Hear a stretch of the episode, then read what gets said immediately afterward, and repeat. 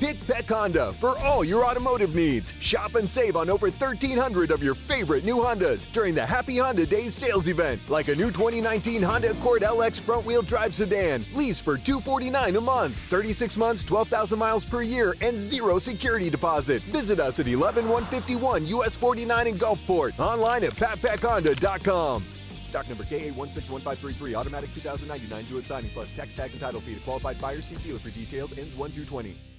Pat Peck Honda for all your automotive needs. Shop and save on over 1,300 of your favorite new Hondas during the Happy Honda Days sales event, like a new 2019 Honda Accord LX front wheel drive sedan, lease for 249 a month, 36 months, 12,000 miles per year, and zero security deposit. Visit us at 11151 US 49 in Gulfport. Online at patpeckhonda.com.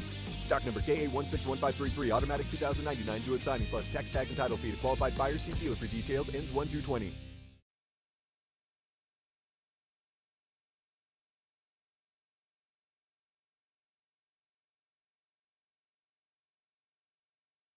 Around the doorways, the you know windows, seals, and things like that keeps bad out. Okay.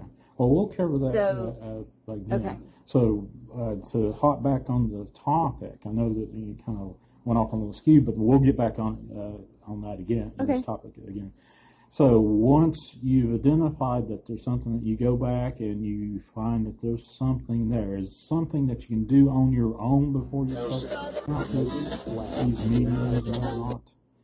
Uh, You can do things on your own, like set up cameras and try to get, you know, like if doors are opening, you can set up a small camera at night, and then, you know, when you wake up in the morning, check the camera and see if that's, ha- you know, if that's it. I would never hire a ghost team to come in and investigate my home. And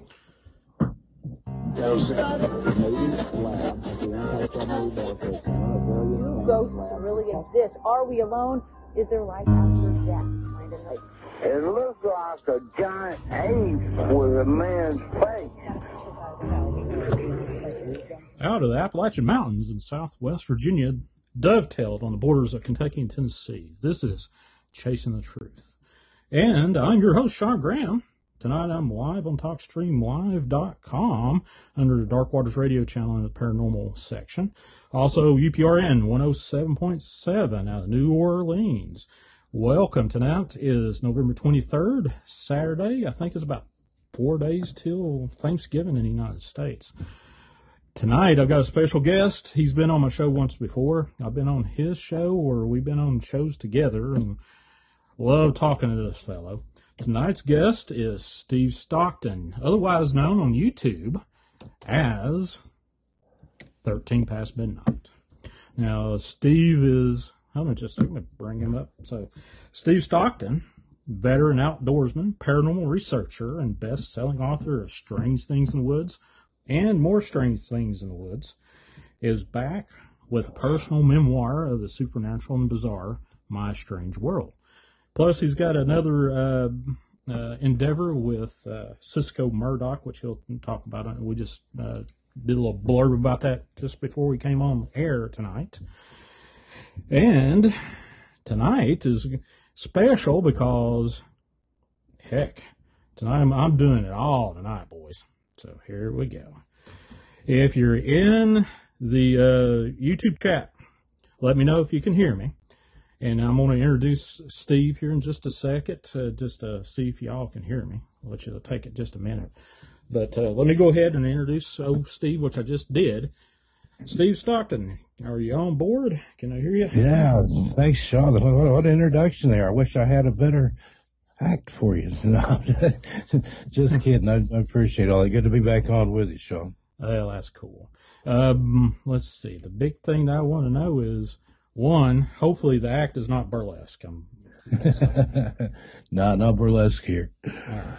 So, uh, Steve, tell us a little bit about the books and stuff that you've been writing. And I know you you you just got one that uh, you kind of co-authored with Cisco Murdoch.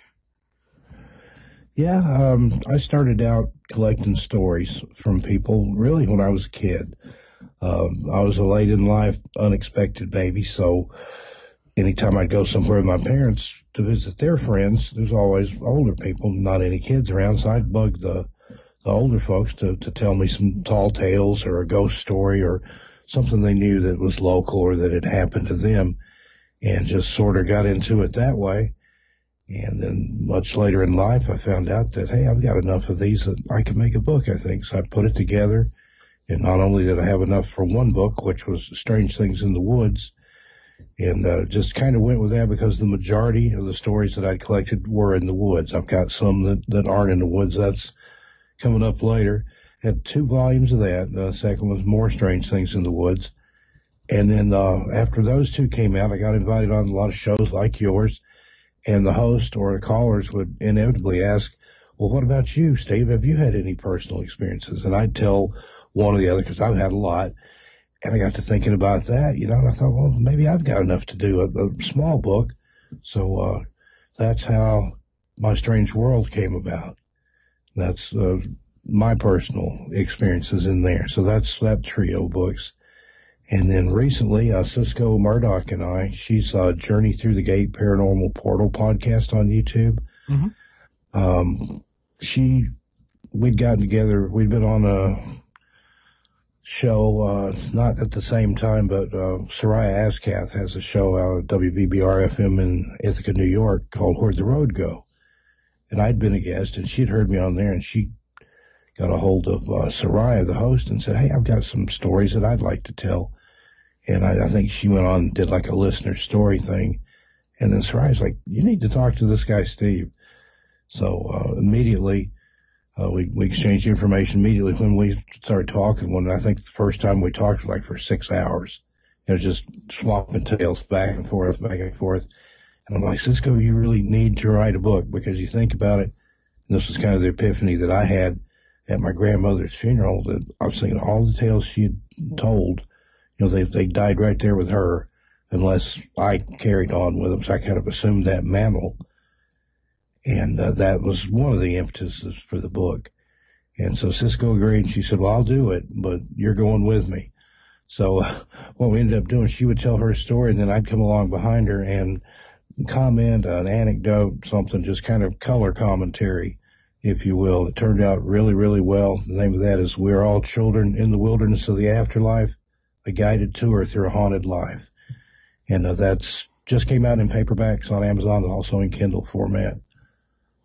Oh yeah, the the one thing that uh, I found you is I just put Steve Stockton in the Google search uh, tool there, and two things popped up. One, your Amazon profile, and then your um, Facebook profile. And I was like, wow, that's kind of cool. I don't know if you paid anything for that to be so. No was for whatever reason Google's got me ranked high, I guess. Oh, that's cool. That's cool. So uh, I hear that you're playing around with the Zombified. Been on the Zombified quite often in the mornings. Yeah, they I, I'd gone on there last year. They had a thing on uh, in the horror community called the Creepy Channel Crawl, where they went around to different channels and uh, did like a 24 hour thing. One channel would pass it on to another, and everybody would go to that channel and they had asked me to be their guest on the Creepy Channel Crawl. So I went on live with them and did their hour, and it was like something crazy, like at 5 a.m. on a Saturday morning or something. So one of the, the bottom slots, but it worked out really well. And they asked me to come back. They had, they were trying to get some other things going and asked me to come back three days a week and host a morning show live. So I thought, yeah, you know, I've never, hosted or live, and I thought I'll, I'll give it a try and actually you kind of enjoy it, have a good time doing it. Got uh, another host that comes on with me, Tanya Jones, aka Unicorp's Tales, on YouTube, and uh, she's in the UK, and we just we have a great time on there. We've been covering uh, lately. We've been doing uh, curses. We've had uh, cursed films, cursed and haunted objects, cursed music and songs uh, cursed books, a little bit everything. We have tried to mix it up and do something a little different every day. And right now, uh, we were on Monday, Wednesday, and Friday. For now, they've got us on Wednesday, Thursdays, and Fridays, so that can change. Just check on the Zombified channel on YouTube and, and see what the schedule's going to be. But really enjoying that. I've been on a, uh, in the uh, chat over there on the Zombified, Not every day, but I've been on there occasionally, and it, it's actually a nice community. A lot of good people in there that uh, really Yeah, does it- work. Poor Yeah, narration. see you on there in the mornings a lot, and yeah, we had they had you on there as a guest one time, and then they had me call in, and you and I got to swap a couple stories, and then there was another time they were doing like a little hot potato thing when the end of my show came in. You were in the the chat, and they asked if you wanted to come in, take the show over, and do the next. I think you did like the next hour or something. So yeah, that's always something interesting going on over there. Okay. So, um, I got one question straight from the uh, get go. Uh, actually, my girlfriend asked me to ask you this. Said uh, she was asking me about you and wanted uh, want to know a little bit of history about uh, what's happened. She said the first question you need to ask Steve is out of all the radio shows that he's been guest on, which was the wildest one to his memory? Uh, no, I'd probably have to get you to de- define wildest, but one of the the wildest. I was on uh, the old Art Bell show before Art passed away, but he was sick at the time, and Heather Wade had assumed the duties there. She was a producer, and I went on live with her for five hours, and uh, we had a, a really good time on there. And uh, but absolutely, probably the actual wildest, wildest one was the first one I ever did. My first book had just came out, and I had contacted uh, Dave Schrader of uh, Darkness Radio and, and other things. He's been on. He's a location scout for Ghost Adventures and several other things there. And uh, I'd message him said, uh, "I'd like to be on your show sometime." And he messaged right back. He's like, "Okay, sure." And I'm like, uh, okay, when you have in mind? And he said, how about in 15 minutes? so first interview ever, and it was live. It was on his show, which is not only live there in the Twin Cities, Minneapolis, St. Paul, but it's broadcast out through affiliates uh, nationally and, and internationally, I think. So that was my trial by fire. And I went on and did an hour with him. And thank goodness it's a network show because there's a lot of breaks in there. That that was the longest hour of my life, I think, Shawn. But it was a lot of fun. That that was wild. Just you know, seat of the pants. Here we go. You know. Oh, well, the um, one of the things that before I started doing these crazy uh, radio shows and podcasts and stuff was I used to be part of uh, the medical community, and I I used to give a lot of uh, public talk about uh, sleep medicine, which I'm not going to go into sleep medicine or give you a talk or anything like that, but. The first time I actually got in front of a group, I was nervous as a nervous wreck, and then slowly but surely it just left me. So I don't, I don't Yeah, know if that was stage fright. I'm sure I got had stage fright.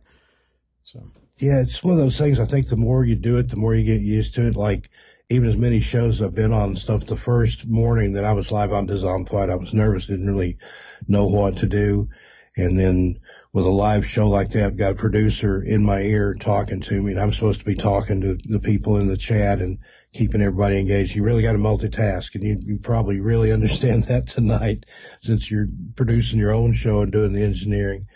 Oh yeah. Well, the, one of the one of the things is uh, uh, actually I just found this out when I uh, messaged you earlier and told you about what was going on with uh, uh, what I was doing today. Uh, Every once in a while, once before, I actually did all the engineering that that failed uh, for the show. Uh, I couldn't take any calls or anything like that. I think I can take calls tonight, but you know, totally 100% this is running from my end of the thing. Usually, uh, uh, DW is running the uh, backbone stuff. And tonight is, well, looks like it's running pretty good from what I can see. Yeah, looks like the chat's going good on YouTube. I'm sitting in there, and then I'm also on the chat at darkwaters.com. Everything looks good. Apparently, they can't hear us because I'm not seeing any complaints or anything. Oh, yeah, yeah. So, folks, if you are listening to us over on 107.7 FM or if you're on the Paranormal Radio app on the Dark Waters Radio channel, you know, we've got a couple chat rooms that both the guests, Steve Stockton and myself, are in. Uh, go look for Dark Waters over on YouTube or over on imdarkwaters.com. and uh, look for the chat room there. Free to join the chat, by the way, just let you know. So if you can get over there, uh, ask any question. So, uh, Don't AFK over on YouTube want to know what are we talking about tonight? Well, tonight is uh, my special guest, Steve Stockton. He's a paranormal enthusiast and an author, writer, and uh, he loves to tell stories of all kinds of different things. That's that's the big thing. If you got any questions, please send us a, a message either in one of the chat rooms, oh, excuse me, or you can call in. Tonight's uh, number is 931-994-6917. You can definitely call in and we can uh, field calls that way. So if Steve's up to uh, taking live calls. So, Oh, absolutely. all right. But I actually do like live. You know, I've done a few last two or three shows. I didn't do it the last time because, uh, or did I take a live call? Last time I told my uh, just a little piece of my near death experience last time. So Yeah, I, heard that and saw a lot of reactions to that on Facebook. There's a group in there that uh, friend of mine that's uh, going to University of Tennessee, my alma mater. She's going to nursing school there named Zuri, uh, Nicole Willis, and uh, she's created a group on Facebook kind of around me and, and some of us guys. And uh, she had just really reacted to that and had reposted it in there. And uh, saw, saw a lot of good responses to that. you know, that's great. That's great. Well, it's, it's one. There's actually a little sub community on YouTube that I just recently found out. How I've overlooked it the last four years, I don't know. But there's a there's a lot of people out there really interested in near death experiences. But Mhm. so, uh, tell me a little bit about uh, your book that you sort of co-authored with uh, Cisco Murdoch. I'm I'm uh, Yeah, well- just learned about that today, so I'm I'm really interested in that. Yeah, I'll, I'll make sure you get a copy of that. Um, yeah, like I said, we met through uh, Seriah Azkath, who does uh, Where's the Road Go on WVBR FM out of uh, Ithaca, New York. And um, just started talking. I said, she had all these stories, and I'm like, you need to you need to write a book. You need to write these down, you know, and get them out there so they don't disappear when you're gone. And she finally said, yeah, okay, I'll do it, but you're coming with me. So I agreed and we wrote it together. She did the, the heavy lifting there. She wrote the majority of it and I would go along behind her and either tell a similar story or a similar experience that I'd heard from somebody else or sometimes what she had written was so good it'd be just more like a, okay, yeah, what she said up there because I didn't want to overshadow or couldn't even compete with what she wrote. There's a chapter in there on Gettysburg that just, I, it could be a book by itself. And, um, just kind of went from there and we've got some other projects in the works on that. Uh, but right now just came out in paperback. It's, it's a great book. Even if I was involved with it, if you took my parts out, it'd still be a great book. It's just, she's got a lot of stories to tell. She basically has lived most of her life between Alabama and New Jersey. So a lot of tales there from both places. Interesting, a lot of uh, Civil War type stuff in Alabama and then Revolutionary War stuff in New Jersey and that area. And then she's done a lot of investigating in uh, Gettysburg and things like that. So So she's been up and down the backbone of Appalachian mountain chain. absolutely. And uh, she's just a really good old Southern girl that, that's in New Jersey. And but a lot of tales. You know how it is in Appalachia. The, the story's king. You're sitting around the the fireplace or the wood stove in the wintertime, and that's when the tales come out.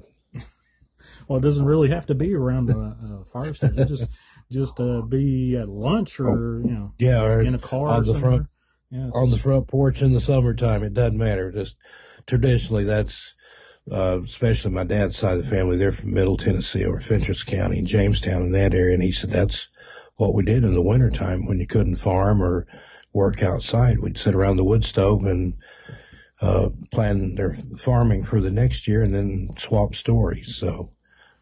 Hmm. So, what's a good old story that uh, comes to mind when when you think about what you went through as a kid? oh man, I wouldn't even know where to start. I just, I saw my first, I'll start at the beginning, saw my first full body apparition around, five, just almost six years old. Uh, was out in the front yard waiting for the, neighbor kid to come home. And we'd only known each other for a few months or something. We lived kind of out in the country, had a little mini farm, 26 acres. And somebody had moved in. And when I say next door, it was quite a ways away. And, uh, we kind of palled up. And, uh, I went over to their house, took the, you know, walked out the road and it was a dead end into the lakes. He didn't really have to worry about traffic or anything. So I'm out toddling along the road. His father said he'd gone to the grocery store with his mom so I go, okay, I go back home. I'm waiting on him. I'm out in our front yard, and we lived quite a ways off the road. It exactly 212 feet because I measured it later on for another reason. I was about halfway out in the yard, just messing around, waiting for him to come back. And there's a T intersection there in front of the house, inverted T. So I would be able to see the car no matter which way they came in. They would have to come down or around one way or the other. So I was standing there, I see a car coming down the hill. I thought it was his mom's car. So I started walking out toward the road to go over to his house. Well, when the car comes to the intersection there and stops at the stop sign, there's a kid runs out from behind the car. At first I thought it was my friend, and then I realized that's not my friend. That's a really small kid, like a toddler, like maybe two years old. And it comes out from behind the car. I mean, no doors opened or anything. Comes out from behind the car runs around in front of the car, and then at kind of a caddy quarter angle runs down into our yard. And if you've ever seen little kids that have just barely mastered walking, sometimes they'll start running and kind of lose control and just fall. Well, that's what this kid did. And about mm, maybe 10, 20 feet into our yard, fell and just absolutely vanished. I didn't take my eyes off the spot. I went straight to it there was nothing there. There was no place, a hole or anything that a kid could fall into. And the person in the car didn't even acknowledge it. They didn't, they didn't see what I saw, apparently. No clue what that was, but that was my start on uh, the road to paranormal exploration because I just, you know, even at that age, I realized, well, that's not supposed to happen. Little kids don't, you know, appear from behind a car, run across the road into the yard and fall down and disappear. Didn't scare me, but it, it just made me curious and said that that started a, a lifetime search for answers. But, and Cisco and I talked about this. It's one of those things, there aren't really any answers. It's the longer you look into it and the more you look into it, the more questions you have. And I think that's part of the fun and the enjoyment in it is just learning what you don't know. And uh, we've likened it to a paranormal onion. You peel off one layer, there's another one under there waiting for you. Well, I, I tend to agree with you. My actually, my one of my first really interesting uh, dips in the paranormal realm wasn't a story that happened to me. It was actually a story my dad told me when I was a little kid. Uh, he said that um, both uh, both my both participants of this story are both passed. My uncle and my dad. My dad said he was coming home from school, I believe, and my uncle, uh, Russell, he was notorious to be uh, kind of mischievous, and apparently my dad saw Uncle Russell up on a hill throwing something at him, and Dad was going to run home and tell my grandmother uh, on my uncle, and then uh, they had some words. I think he he started uh, fussing and cussing at my uncle that he thought was on the side of that hill, and he ran home to find my uncle in bed uh, asleep after school. and he's like, oh, I could have sworn he was up there. And I, that was one of my first real kind of uh, dips into. Well, I didn't see it, but I heard a good good paranormal story. You know, my grandmother mm-hmm. was fantastic about telling ghost stories. So that was the bad. Uh, yeah, that was the bad thing, and the good thing about growing up, you know, you get your uh, wits scared out of you, and then say, "Hey, go to bed, kids." Yep, absolutely. And I think sometimes that was kind of the whole point was to tell you something just to scare the daylights out of you, so you would shut up and lay down. That's what my dad said anyway, and uh, the told uh, legend of Spearfinger Cherokee tale. There, I've got a really good video of that on my channel, 13 Past Midnight, there on YouTube, uh, narrated by Kenny Dreadful of Dizombified. And in that, I talk about. You know, I asked my dad, like, why did people tell their kids such scary stories? And he said, basically, that's, you know, to get you to shut up and lay down. You know, life on the farm starts early, well before daylight. And if kids are up giggling and running around all night, you'll have a problem when time for work comes. So yeah, they scare the daylights out of you and send you to bed, and then you're too scared to do anything but go to sleep. Mm. so a lot of your uh, uh, stories that you've told in your books are they personal stories or are they you know uh, a mixed match of stuff that you've come across? Uh, the the first two books, Strange Things in the Woods and More Strange Things in the Woods, those are from other people exclusively. Those are ones I've collected, and they're in the woods in particular because I found that a lot of these tales that I'd heard or collected happened in the woods. So I kind of went with that theme for that book, and then had enough to do two books for it. And then the, third book, My Strange World, those are all my personal experiences. I've had a lot of those, not not quite as many as are in the other books, but uh, all interesting stories of just creepy, crazy things that have happened to me, and it, it never stops. I mean, things I saw a shadow person in my house the other night. I had gotten up and had gone outside for something. I came back in. My dog was with me, and I see shadow move across the kitchen. And when I come in my front door, I can see into the dining room and just into the edge of the kitchen there, like the edge of the counter and the refrigerator. Saw something move, a shadow move through there. And uh, I've got an aluminum baseball bat that I keep inside by the door for usually stuff outside. And I thought, there's somebody in my house. I picked up the bat, and the dog is even, he's not growling or anything, but he's standing there with his ears up looking in the kitchen. I'm thinking, okay, there's somebody in here. Walk into the kitchen, bat ready. Nothing there, no place anything could hide or there's just it is what it is, I guess sometimes. But my answer to that was turn out the lights in there, and then you can't see the shadow. So, okay, I got a, a quick, uh, well, I guess a quick question. Uh, this is just a generalization. You know, you see all these different uh, radio shows and and uh, TV shows about uh, hauntings and whatnot. Uh, usually, you see a lot of um, comments or maybe yeah comments about the environment gets cold or a strange smell happens. Have you ever come across that when you come across a paranormal event? Uh, yeah, several times, uh, especially the cold spots. Uh, there was a, a, house I lived in in Las Vegas that was very actively haunted, and uh, there would be just like a column of cold air sometimes. Uh, uh, most of the time it was in the hallway, one of the hallways going toward the, the back bedrooms and there was one time when I was standing there and I felt it pass through me instead of passing through it. And that was a unique experience. But yeah, I've had the smells. There was a, another house here in Portland that I lived in that was built in 1895. And, uh, I would smell, um, some type of woman's perfume a lot of times, or I would smell something baking when there was nothing baking. And then I would also smell cigar smoke when none of those things were around and just just hints of it and wasn't close enough you know to the neighbors for anything like that to be drifting especially perfume or something like that but it smelled like to kind of say it not so delicately it smelled like an old lady's perfume like know, white shoulders or something like that that my grandma or one of my aunts would have worn or something like that it wasn't a modern scent at all Mm, I've I've actually come across that, especially in this old house. I've come across you know the smell of perfume, uh, you know, old lady's perfume you just described, or cigarette smoke, which you know nobody up until lately has been in this house that smoked in quite a number of years. So I'd I'd walk through and go, well, okay, where'd that smoke come from?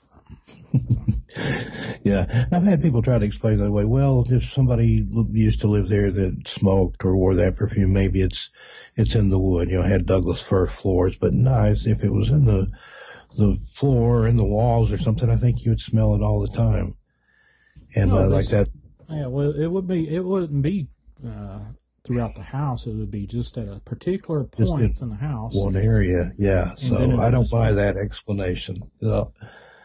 Yeah. Now, not everything's paranormal, but some things are paranormal, I think. I mean, that's the first approach I take. I'll look for a, a natural or scientific explanation for things, but sometimes there's just, there's not one. And I, I think a lot of people will convince themselves that, oh, it's just the house settling or the pipes, you know, rattling or whatever. But when it's footsteps coming up the stairs out of the basement, that's not the pipes. That's not the house. That was another experience I had. House I lived in in Oak Ridge, Tennessee for a while. And that happened regularly, maybe once a week or so. Uh, the way it was, you came through the sliding glass doors into the, the back of the house. And once you walked in, you're in the kitchen, dining room. You could go to the right and there was a door that led down to the basement. And that was the only way in or out there. There was a tiny little window up in one corner, but it, the, the, even a child couldn't fit through that window. And at that time, I had my computer set up in there. And, uh, it was always when I was the only one up and always late at night. But I would hear somebody walking up those wooden steps and they would get right to the door and then nothing. And at one time the doorknob even rattled a little bit. And I thought there was really somebody down there that time. That was one of the first times it happened. And I had a length of, uh, pipe there that I used to lock the sliding glass door with at night, you know, put that in the track. So I grabbed the pipe and flung the door open to absolute nothingness. So Mm. is what it is. Have no idea. But that that house was strange too. We would hear things there. The other people that lived there with me, uh, occasionally we would hear something that sounded like the sliding glass door had fell out of the track and hit the ground and shattered. I mean, you could hear it all over the house. It was just a huge something glass heavy break, and couldn't find anything. Uh, there was a noise in the shower, sometimes like if you know if you kind of compress a, a plastic grocery bag and then you put it down, how it kind of unfolds itself and it makes that uncrinkling noise. Would hear that in the shower. It sounded like it started near the ceiling, and you could hear it go all the way down into the tub. Yank the curtain back, nothing there. So I don't know. That was that was just a strange house.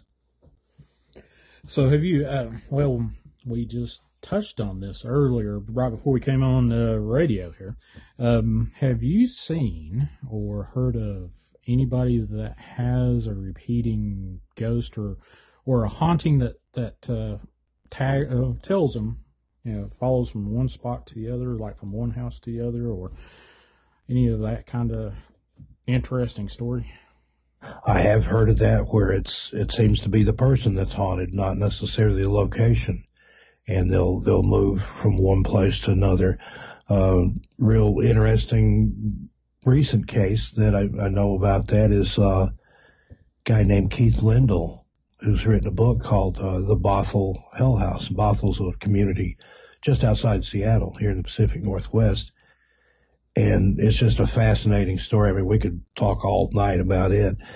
But uh, basically, he moved into this house with his wife, and they started experiencing some sort of demonic activity, a lot of poltergeist type activity, but it was writing on the walls and stuff with, with what looked like charcoal. And they even had some of the material that it was leaving behind analyzed, and it was it was something organic. It wasn't anything that they had or would have had access to even. And uh, I've heard that that's happened to him. That since he's moved out of that house, it uh, destroyed the marriage. She went one way, he went another. And then I've heard, I haven't talked to him since, and Cisco and I had him on uh, her podcast one time, but it, it supposedly followed him to where he went. So don't know if it's a demon or just some kind of attachment or again a poltergeist or there's a lot of paranormal explanations even there's not just one explanation of the paranormal. Well, you just reminded me of a bunch of stories, but I've got one question from the chat over on YouTube from Kat Ward. Uh, she says, "What is the creepiest things he's ever encountered or heard of?" Oh, hey there, Kat. I've been on Kat's show before. We've been on some shows together. She's she's a great lady with a lot of interesting stories to tell. Probably the scariest encounter that I've ever had personally. There's been a couple, but uh, uh, one I think is a little scarier than the other. I've got a story on my YouTube channel called "The Thing in the Ditch," and that was a, a thing that happened to me when I was a kid. I was up in the woods playing. Just I was just out of sight of the house. Like I said, we had 26 acres, so you could be out in the woods and be within shouting distance of the house. And there was an old uh, ditch there. I found out later that that had been the original dirt road through that area, dating back pre-Civil War, probably back to Revolutionary War area. And I was just at the crest of this little hill looking down into that ditch that had been the road maybe seven or eight feet down to the bottom of it. And as I turned to walk away, I hear something in the leaves. It was in the, the fall of the year. I hear something coming up out of the ditch. So I turned around and looked. Whatever it is came out of the ditch over the top of that little rise and was headed straight for me, but I couldn't see a thing other than the leaves being disturbed, like somebody was running and kind of kicking up leaves with their feet. And I was eight years old, scared the absolute daylights out of me. It took off down the hill screaming. And I was making such a commotion that my mom was out on the back porch waiting for me to find out what was the matter. I ran past her and on in the house. I'm like, whatever it is, you can deal with it. And uh, later that day, when my dad got home from work, my brother came over. They went up there and looked around. They could see where something had been through there. It looked bipedal. You know, there was two feet making whatever it was, but they had no idea and tried to, you know, was it a dog? Was it them? No, I didn't see anything other than the leaves moving. What it was was big just because of the the leaves kicking up in its wake, and it wasn't any kind of burrowing animal or something like that. It could have been a mole or a shrew. No, not not making this kind of commotion. And then, so I stayed away from up there for the most part. And the friend, the one that I talked about in the original story there, that I was waiting to come home, I would uh, kind of bribe him to go up there. You go walk around the edge of the ditch. I'm going to stay down here behind the tree and watch. But it wouldn't go after him. Kind of reminds me of the old, uh, remember Mutual of Omaha's Wild Kingdom? Marlin Perkins would say, I'll stay here by the Jeep while Stan goes and, and tickles the bear. You know, one of those deals. But, um, never, never bothered him. And finally, I just kind of forgot about it. And then about seven years later, we moved from there when I was right around 15. And I just I knew you know that that was going to be the end of all my adventures in the woods and things. I was just kind of out walking around, having a look around the place because we were getting ready to move uh, up the road a little bit into a subdivision, and had a new house built, and I I walked up there and I thought, I wonder what that was that scared me when I was a kid in this ditch. And almost exactly same circumstances. I walked up, I looked down in the ditch, I turned to walk away, and I heard that same noise, and after seven years, it was familiar. Turned around, looked, here comes something out of the ditch, can't see it. There's the leaves flying up. I took off down the hill again, didn't scream this time, but uh, made a quick getaway. And that was the last time I've been up there, and and after that we moved away. Don't know what it was, but an interesting side note to that. Uh, years later, I was at a party in uh, Cedar Bluff area of Knoxville. I didn't really know anybody there. The guy that I worked with had invited me to it after work. We worked up just up the road, and I didn't really know him that well, even from work. So I was at this party, sitting around a bunch of people there, didn't really know anybody. And some of the girls had found a Ouija board under the couch of whoever owned the place and was hosting the party, and they got it out, were playing with it, and they were going around the room uh, asking different people questions. They got to me, said, I've never seen these people before, didn't know anything about them. And they said, oh, what's your question, you know, for the, the amazing oracle here, what do they call it? And I said, okay, what scared me when I was a kid? Just left it at that. No explanation, no, nothing beyond that. The Ouija board spells out W A T E R S P R I T E, water sprite didn't really mean anything to me, didn't mean anything to them. They're like, what is this? Is it wanting a drink or something? Is it thirsty? Now, this was in the days before the internet, so the next day I went to the, the library there in Oak Ridge, went to the lef- reference librarian and asked her what she could find me about a water sprite. And she went through some, some books on uh, the Fae and elementals and things like that and found out that there's, uh, and I always get these confused, it's either a naiad or a dryad. One is a, a spirit of the water and the other is a spirit of the woods and it's this mythical being, elemental being that uh, guards certain areas. And the odd thing about that, especially since it said water sprite, that property was unique in the fact that it had seven natural springs on it that all flowed into one, which flowed into the lake that was about two or three hundred yards away. So, what better place for a water spirit, I guess, than where there's seven springs coming out of hillsides, you know, and into one. But I don't know. Is that an explanation or not? That was what I got from the Ouija board from somebody that didn't know me or didn't know that story. So, was there a, uh particular uh, tie to like an Indian burial ground or Indian holy ground or anything like that? To that, Not that I'm aware of, but that whole area there, especially when you went across the, the main branch there, we had a little footbridge and uh, we'd kept that spot cleared off down there. And in the bottoms, that was our garden spot. But it just it didn't feel right down there when you crossed the water into that area. And uh, we'd found some things there. We had an old tree that had been struck by lightning and died, and uh, we were burning what was left of it one time. And we found part of a Civil War bayonet that had been broken off in the tree.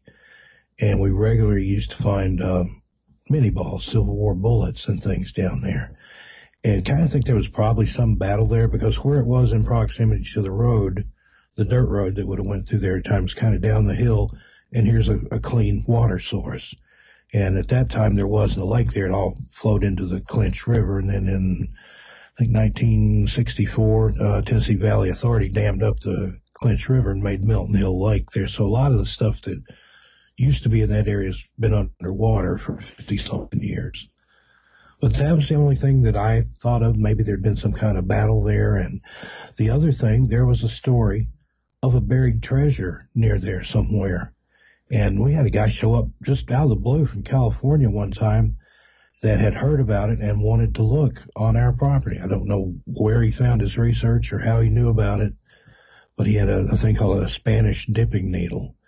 It's kind of a, a pendulum type device, a pendulum dowsing thing. Mm. And he looked around and he got a strong pull kind of in the direction where all this had happened. And he'd done that from the edge of the road. So 200 feet there to the house and then another probably 100, 200 feet back in the woods. He felt something pull from at least 500 feet away, but never did find anything. But there was a lot of big rocks and stuff there. And I even had a dream one time when I was a kid that I was in the water and I looked up under the bank and there was gold coins under there. And I actually went down there to check. I was probably 10 when that happened, but where it was, you couldn't have looked up under there unless you laid down in the water. And that water was cold. And so don't know. And that, but that would kind of make sense if the a spirit was guarding a treasure. You know, it kind of goes back to the old tales of the pirates, how uh, sometimes you know they would even kill one of their crewmates so the the dead man's spirit would guard the, the treasure there to keep people away from it. And there was another guy locally there that was something of a treasure hunter named Charlie. And I talk about him in the first book. And he said that just about any type of buried treasure or anything like that, anything hidden, it's going to have some kind of supernatural element to it. And he told a story one time he dug a strong box out of the side of a hill and an old tractor, rusty tractor that covered in weeds sitting down in the field from where he was at, fired up, ran for just a few seconds and then shut down. And this thing had been sitting there for years, he said, but all of a sudden light came to life and then stopped at the instant that he had pulled this uh, money chest out of the side of a hill. Mm-hmm. So. so, uh, well, one of the core questions that was in the back of my mind when I was uh, thinking about what to actually talk to you about, which I knew we were we wouldn't have any problem coming up with uh, subject matter. But, uh, um, so you have you come across dowsing rods or you know any other kind of divining uh, implementation that uh, has piqued your interest, or have you ever used one? I, I've used them before. Uh, I had a, a set that was custom made for me by a person that was a very talented dowser and taught dowsing, and uh, mine were um, copper handholds with uh, brass rods, and they're very sensitive. And a lot of people kind of poo-poo that whole thing, but my dad could do the same thing with uh, a willow branch. He could find not only water, but I've, I've seen him locate uh, pipe, underground pipe, and things like that with it. And I've seen where they've done these field tests where they've buried stuff and people, for the most part, couldn't find it. But I know, I mean, we found a water main that way one time, and he was talking about another time on the job. Uh, they were trying to find, locate a hidden pipe, and he did it with two bent pieces of coat hanger. So I don't think it's so much the rods, but the person using them and, and what they imbue to it. And uh, Cisco that we were talking about there, she makes uh, pendulums uh, crystal pendulums for pendulum dowsing, and she sent me one, and I've worked with it a little bit. I'm just still kind of learning all that. I'm using it for map dowsing, mm-hmm. but uh, I was using it kind of in a to help locate missing persons or or bodies, as it were. And uh, I've had some hits that were pretty close to where people were found eventually in a, a missing, like a not only a search and rescue, but more of a search and recovery type operation. So I'm not, not good enough yet that I can call up and say, hey, it's here, but don't know that I'd really want to because I had a friend that was uh, somewhat psychic and she'd had some dreams about um, a murder and where a body was. She told the cops about it, and sure enough, they found a body there and they took her in and questioned her for 12 hours. And even though she lived in another state, they're like, well, you told us how to find this body. So you obviously have knowledge of this crime. So, hmm. interesting to think about. Well, I you know I've I've actually seen dowsing uh, once that actually worked, and it was actually digging a well at a property that we lived um, lived on for quite a while. And uh, this guy comes in and did the same exact thing that you said. Grabbed a hold of some willow uh, branches, and about 20 minutes later, you know, he marked X, and sure enough, there was water right there. I'm like, wow, I never even thought uh, about that. Don't know what it is about the willow that seems to work, but that was my dad's preferred method. Uh, just a, a forked piece of willow there, and I've seen it. And there's a certain way you have to hold it but I've seen it point so hard toward the ground that it would literally twirl the bark off itself in his hands because he's holding it tight, and it would try so hard to dip down that the, it would spin the bark off the pieces he was holding on to. Mm. So, what other uh, kind of um, interesting paranormal paraphernalia have you come across? You mentioned uh, Ouija board earlier. Uh, I'm not a fan of Ouija boards, and I don't want to touch any of those just because of you know the creepiness I've I've come to learn about them. Yeah. Uh, it's one of those things. I had an early introduction to it. Um, now, my mom's side of the family, that's kind of where I get a lot of the, the weird stuff from. They were part of the spiritualism movement back around the turn of the last century and they regularly held seances and table tappings. And my grandmother was a, a self-professed gypsy witch. She told fortunes and read uh, tea leaves and coffee grounds and studied animal entrails and things like that. They, um, excuse me, they had their own uh, livestock and uh, pigs and, and cows and things. And when it came time in the fall to slaughter hogs, she would pick out one and say, let me know when you slaughter that one. And when they did, once the animal was opened up, she would study the insides of it. And I don't know what you look for or how you tell, but according to her, she could do that and tell you how the, the crops are going to be the next growing season. And they were successful at farming, so uh, she Did must she have known what she was doing. Else? She tried to pass it to me. I was her favorite, as she called me. Uh, I was born with a caul over my face, all that means is part of the amniotic sac was still stretched over my head, the membrane, when I was born. But to her, that was magic. A kid born with the, the caul or the afterbirth over its face supposed to have all kinds of wild talents and um, second sight and all this stuff. And she was there with my mom when I was born. And uh, my mom was the only girl, had nine brothers. And uh, so for some reason, my grandma decided to, I guess I was the only kid out of all those kids because there was a lot. I had a lot of cousins, but I was the only one born with a caul over my face. So she would try to get me alone and tell me all these things and, and she'd bribe me with a, a chocolate bar or a, sometimes a dollar bill or something to to be quiet, you know, not to talk to the other cousins because they wouldn't understand. There was some that lived just, you know, next door to her, uh, that were around my age. And she, you know, don't, don't tell anybody about this. You know, here's, here's a chocolate bar, be quiet.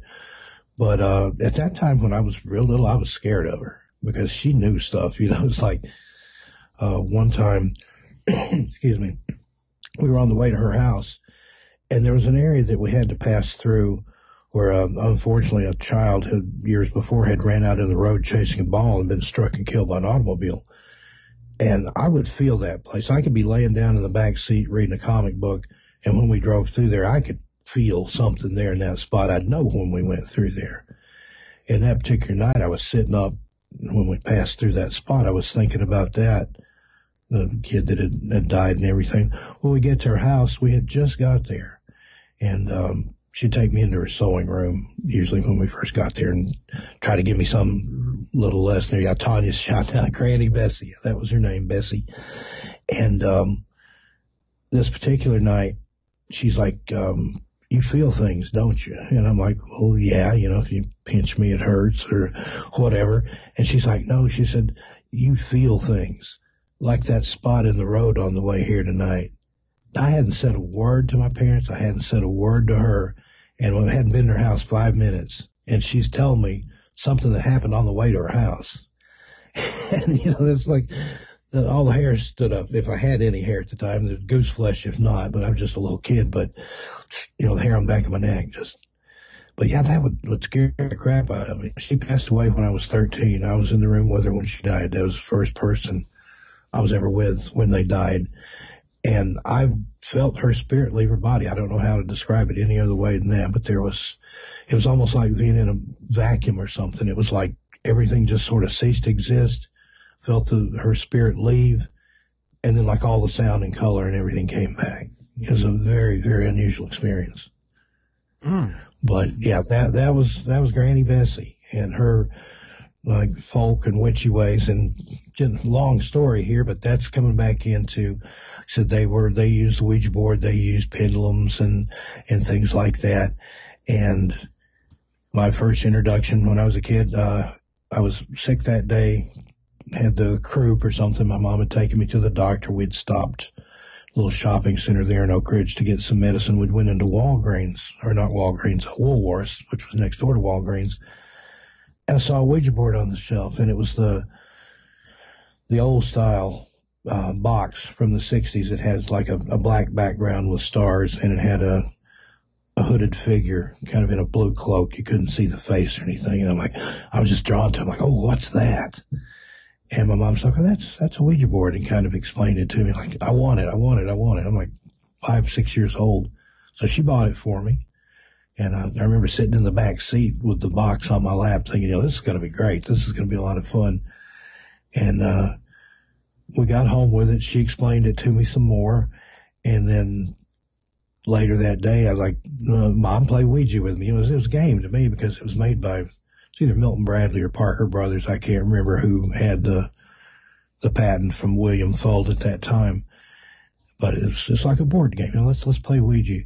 So we got it out. We're sitting there in kitchen chairs, knees touching, and got the board there. And uh, my first question ever to Ouija board is, is it going to snow tomorrow? There was, it was winter time and I wanted snow to come so I could miss some more school because I'd already been out sick for a couple of days. And there was just a little chance in the forecast, but the Ouija board said, yes, it's going to snow. And, uh, sure enough, it did. Came a big one, that unexpected, uh, low moved south of us there, the, the, where the Gulf Stream or the the uh, airstream comes through the south there. Anytime a low moves south in the wintertime, it's got moisture in it, it's going to snow. And it did, stalled out, came a big snow. I thought, okay, well, Ouija was right. And then not too long after that, there was um, the holidays were coming up Christmas was coming, and there had been an album of Christmas music that I absolutely adored in kindergarten. They would play it for us in class, and it was an older record, probably from the 50s or something. And uh, I just, I was kind of an aspie when I was a kid. I would, you know, some concentrate on something, and that's all I could think about. And I was obsessed with finding this album. So I, I got my mom to play Ouija with me again, and I asked the Ouija board, "Where can I get that Christmas record?" And sure enough, it spelled out the name of a, a fairly obscure little record store there on uh it was in downtown Knoxville on Market Square. And uh I'm like, no, mom, call, call, call, you gotta call. So she looked up the number in the book. The place did exist. Uh, she called it, and uh, the, the guy they they specialized in used records. It was just a little place though, and he's like, okay, and took the name down of the album. Said, I'll I'll give you a call back. And I thought, eh, okay, that's it. You know, I'll never hear anything back. But sure enough, a couple hours later, the phone rings, and it was a long distance call at that time uh, in East Tennessee. It was long distance to call Knoxville from Oak Ridge. Sure enough, phone rings. The guy from the record store is on the phone. He had found the album in these uh, probably thousands of albums there. He'd poked around in there and actually found a copy of it. And sure enough, a few days later, uh, I think it was on a Saturday. My mom and I went downtown Knoxville, and I returned with that Christmas album on my lap. Ouija had told me where to find it. So I don't know. I mean, some people have good experiences with it. Some people have bad. I think it can be your intent. It's like a tool, uh, like a, a pistol. You know, you can you can protect yourself. You can hunt with it, or you can do something bad with it. But the gun itself is not what's bad. It's the person holding it.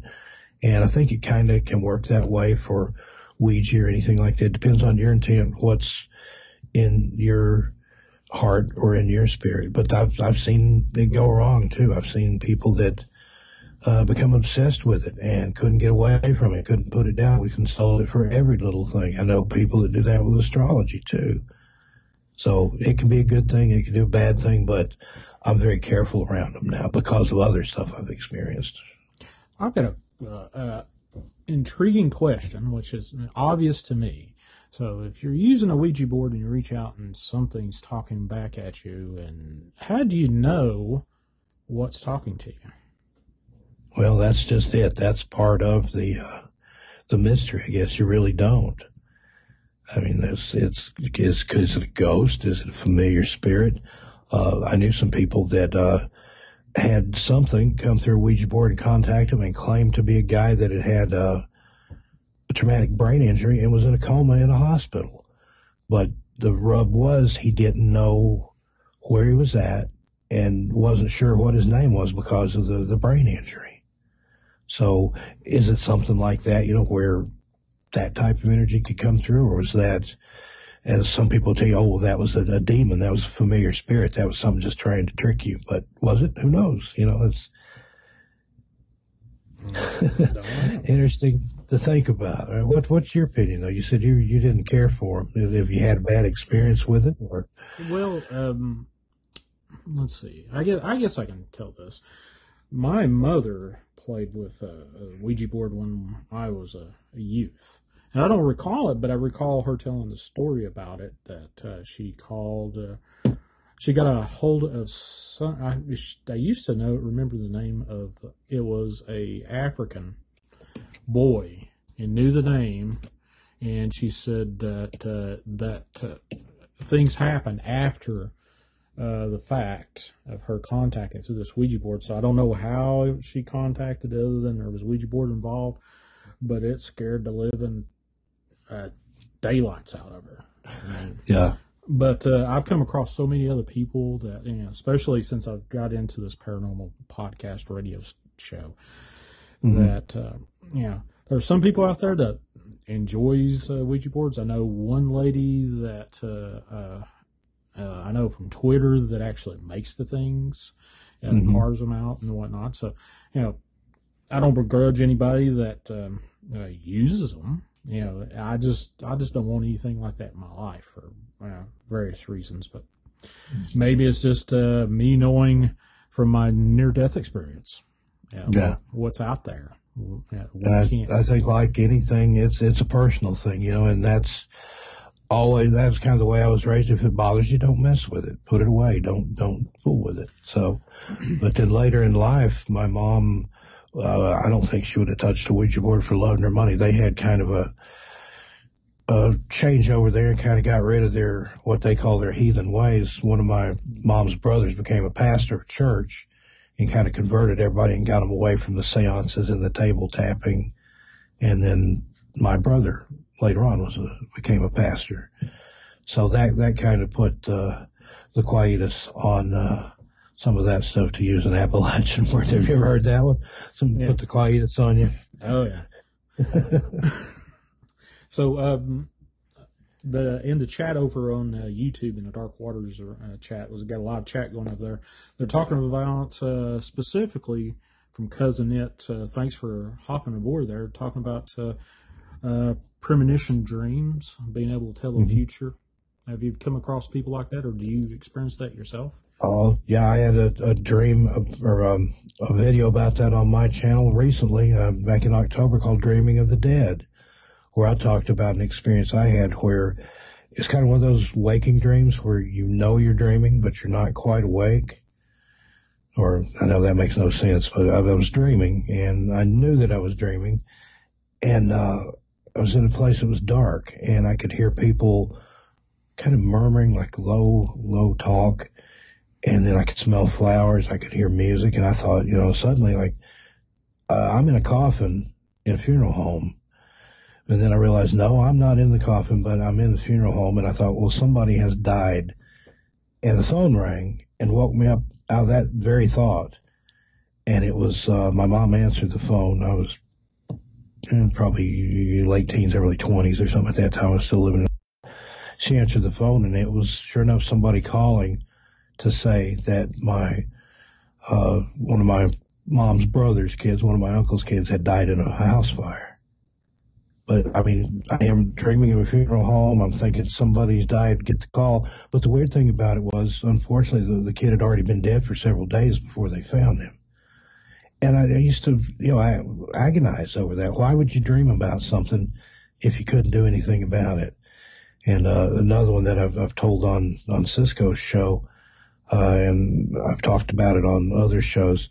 I had like a one of these dreams where I had just laid down and just hit had just hit the pillow, and all of a sudden I was dreaming, and I saw a construction site somewhere, and I know it was in the south because there was uh, that red red mud, that red clay mud that you have in in Tennessee and Georgia, just about anywhere you go. It's either shale or mud, depending on where you're at, all over the place.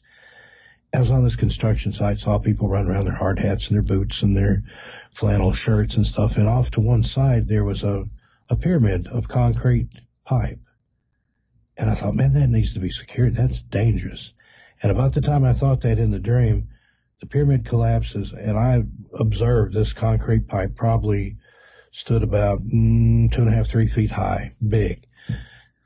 Roll over this guy. That was the most vivid image like that in a dream I've ever had. I saw the guy. I mean, he was pulped like a grape. I saw it after it rolled over him and just mashed him.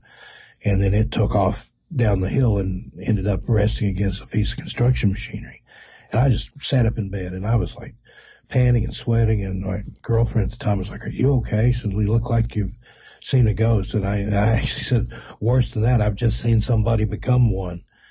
And that was another one of those that, you know, you try to think, well, where is it? Where did it happen? You know, I know it's in the south. I could see pine trees. I saw the red mud, the red clay.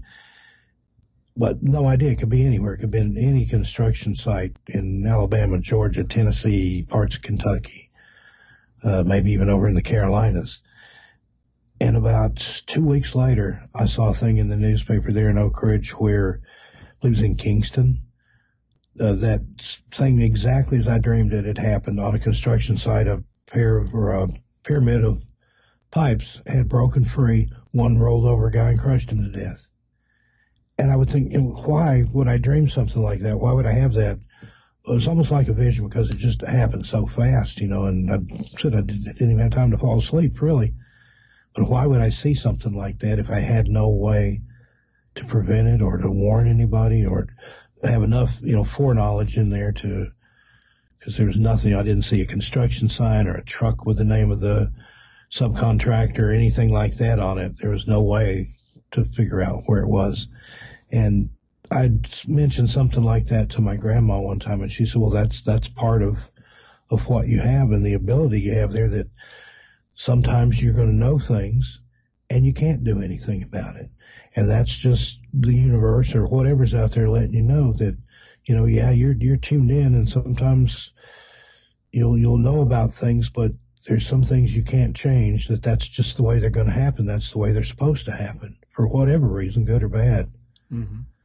So, So- that was her explanation. One of the things that has intrigued me, which I've I've come across a couple of people tell me about these stories personally, personally, uh, calls from the dead, like uh, wind up picking up the phone and uh, close friend or a close neighbor or uh, somebody that's related to you passed away, but you're unbeknownst to it, and that person that's passed away is on the phone with you or left you a voicemail. You come across stories like that? I've I've heard of stories like that. Now, fortunately or unfortunately, however you want to look at it, that's one I've never experienced. But I've heard of uh, cases like that. There was one where um, a guy had been killed in a train crash, an Amtrak crash, and uh, his cell phone kept calling his home until about the time the body was found. But when they did find the phone, it had been destroyed. There was no way it was able to make a call or send a call or anything, but it, I think it called like 17 times or something crazy like that, just over and over and over. Now, granted, you know, that could have been whatever was left of the phone, which supposedly wasn't, I mean, it was in pieces, but I could see something like that maybe happening, but I've heard of, of other instances like that where, like you said, where they got a call from somebody and, hey, how you doing? I'm doing good. How are you? Oh, I'm feeling better on and on, and then they find out later that the person had been dead for like a week when they got the phone call, distant relation or something like that. You know, so there's those stories are out there, and they're they're creepy. So the these dreams thing. That's a, one of the things that uh, I got into. Well, I started out as a respiratory therapist, but I got into sleep medicine just because of all the crazy dreams I've heard of and had that came true. These premonition dreams. Um, so, do you think we're on some, you know, the folks that have these are on some sort of weird frequency, or is it a God given gift, or all the above? I I think it can be all the above. Uh, I've known people that were disturbed by it, but then they were very religious, had deep religious convictions, and they would pray, you know, God, if this is not from you, take it away from me, and it would get stronger. So, you know, is, is that your answer? That's the answer they got. But again, why would you know something that you couldn't change or couldn't prevent? What would be the point? I, I don't get it myself, other than, than like my grandma said, it's just, you know, kind of the universe's way of saying, you know, sometimes you'll know things and you can change them, and then other times you'll know things and you can't do anything about it because that's just the way it is. All right. Well, uh, let's give uh, give out the number uh, again. I just put it up right before we really got started. If you guys want to ask Steve Stockton a question or ask me a question or just tell a story or whatever, you can reach out to us at 931-99 or 931-944, excuse me, 6917. 931-944 6917. And I see uh, Unicorp's Tales, Tanya. She's uh, the other half of Team 13.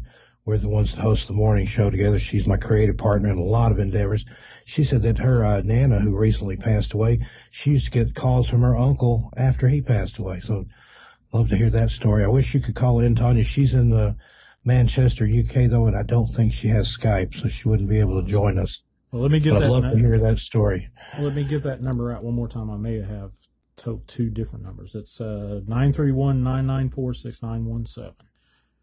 I think I may have put too many fours in the one before. 931-994-6917. Or if you got Skype, you can reach out to me at Chasing the Truth 2018.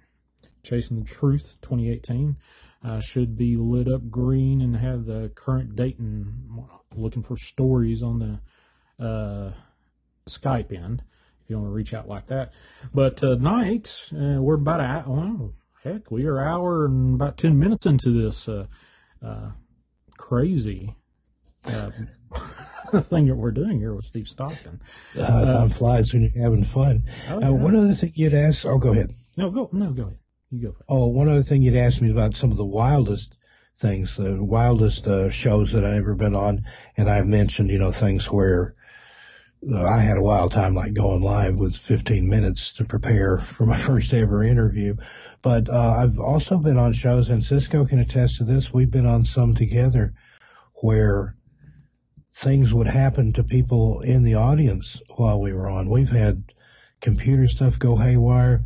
I had one guy uh, message me or email me that he was listening to me live on uh, with Seriah on Where'd the Road Go, and all the paintings in his living room fell off the wall at the same time. Uh, I had another lady said that she was sitting and listening. I think it was a playback of a show I'd been on, and uh, a glass bowl full of wax fruit on her coffee table. Just she said it, it like it exploded. It just shattered.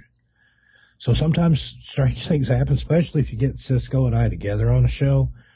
Uh, no telling what happened. We were on with Seriah one time and his computer fouled out and he like lost control of everything, but he just let it run instead of shutting it down because it was still recording. And I think we talked for what, Cisco? You can answer me in the chat here. I think we talked for about two or three hours before we figured out that, hey, where'd Seriah go? Did he fall asleep? What's going on? And then we eventually just hung up and he'd recorded the whole thing, just let us run there with it. So, Hmm.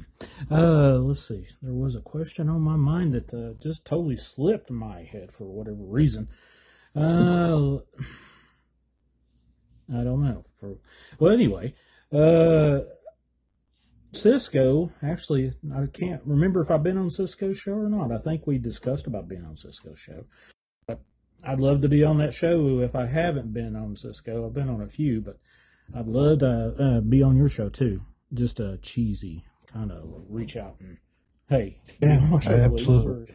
vice versa. uh, That's fine. you and I have been on shows together, but some, yeah, I would love to have you on the morning show. Like I said, Tanya and I host that three days a week. We have a great time on there and we kind of take time about introducing the show and, and doing the lead. We trade off duties there. She's, she's not a co-host. She's the other host.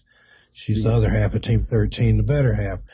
But, um, yeah, we'd love to have you come on some morning with us, uh, Wednesday, Thursday, Friday. We usually do about an hour, uh, sometimes a little longer on Thursday because there's not a show that backs up to hours. Mhm. And, uh, love to have on there. And I'm, Cisco, I'm going to go ahead and speak on behalf of you here too. But I think we'd love to have Sean on uh, Journey Through the Gate sometime too. That one's, it's got a free form. We just talk till we run out of anything to talk about. And, uh, you get all three of us together, we might, I don't know what kind of show we might come up with. No telling how long. Mm. But yeah, she she said you you are coming on, and yes, she Well, she verified there that we did talk for three hours on Seriah's show before we realized the host was no longer with us there. Well, if you've got a lot of uh, in uh, that three hours. interesting stories to tell, it uh, you can run through three hours without any. Yeah, You- uh, said I did did five hours on the old Art Bell show, and it just there were a lot of network breaks and things, but it flew by. You know, you just you don't think about it. You get spinning tales. First time Cisco and I ever talked to each other voice. We've never met each other in person, but the first time we talked voice, we talked for about six hours. It was on a Sunday, and uh, I went out and sat on my back deck, and we started swapping tales. I mean, it was dark by the time I went back in the house. Yeah.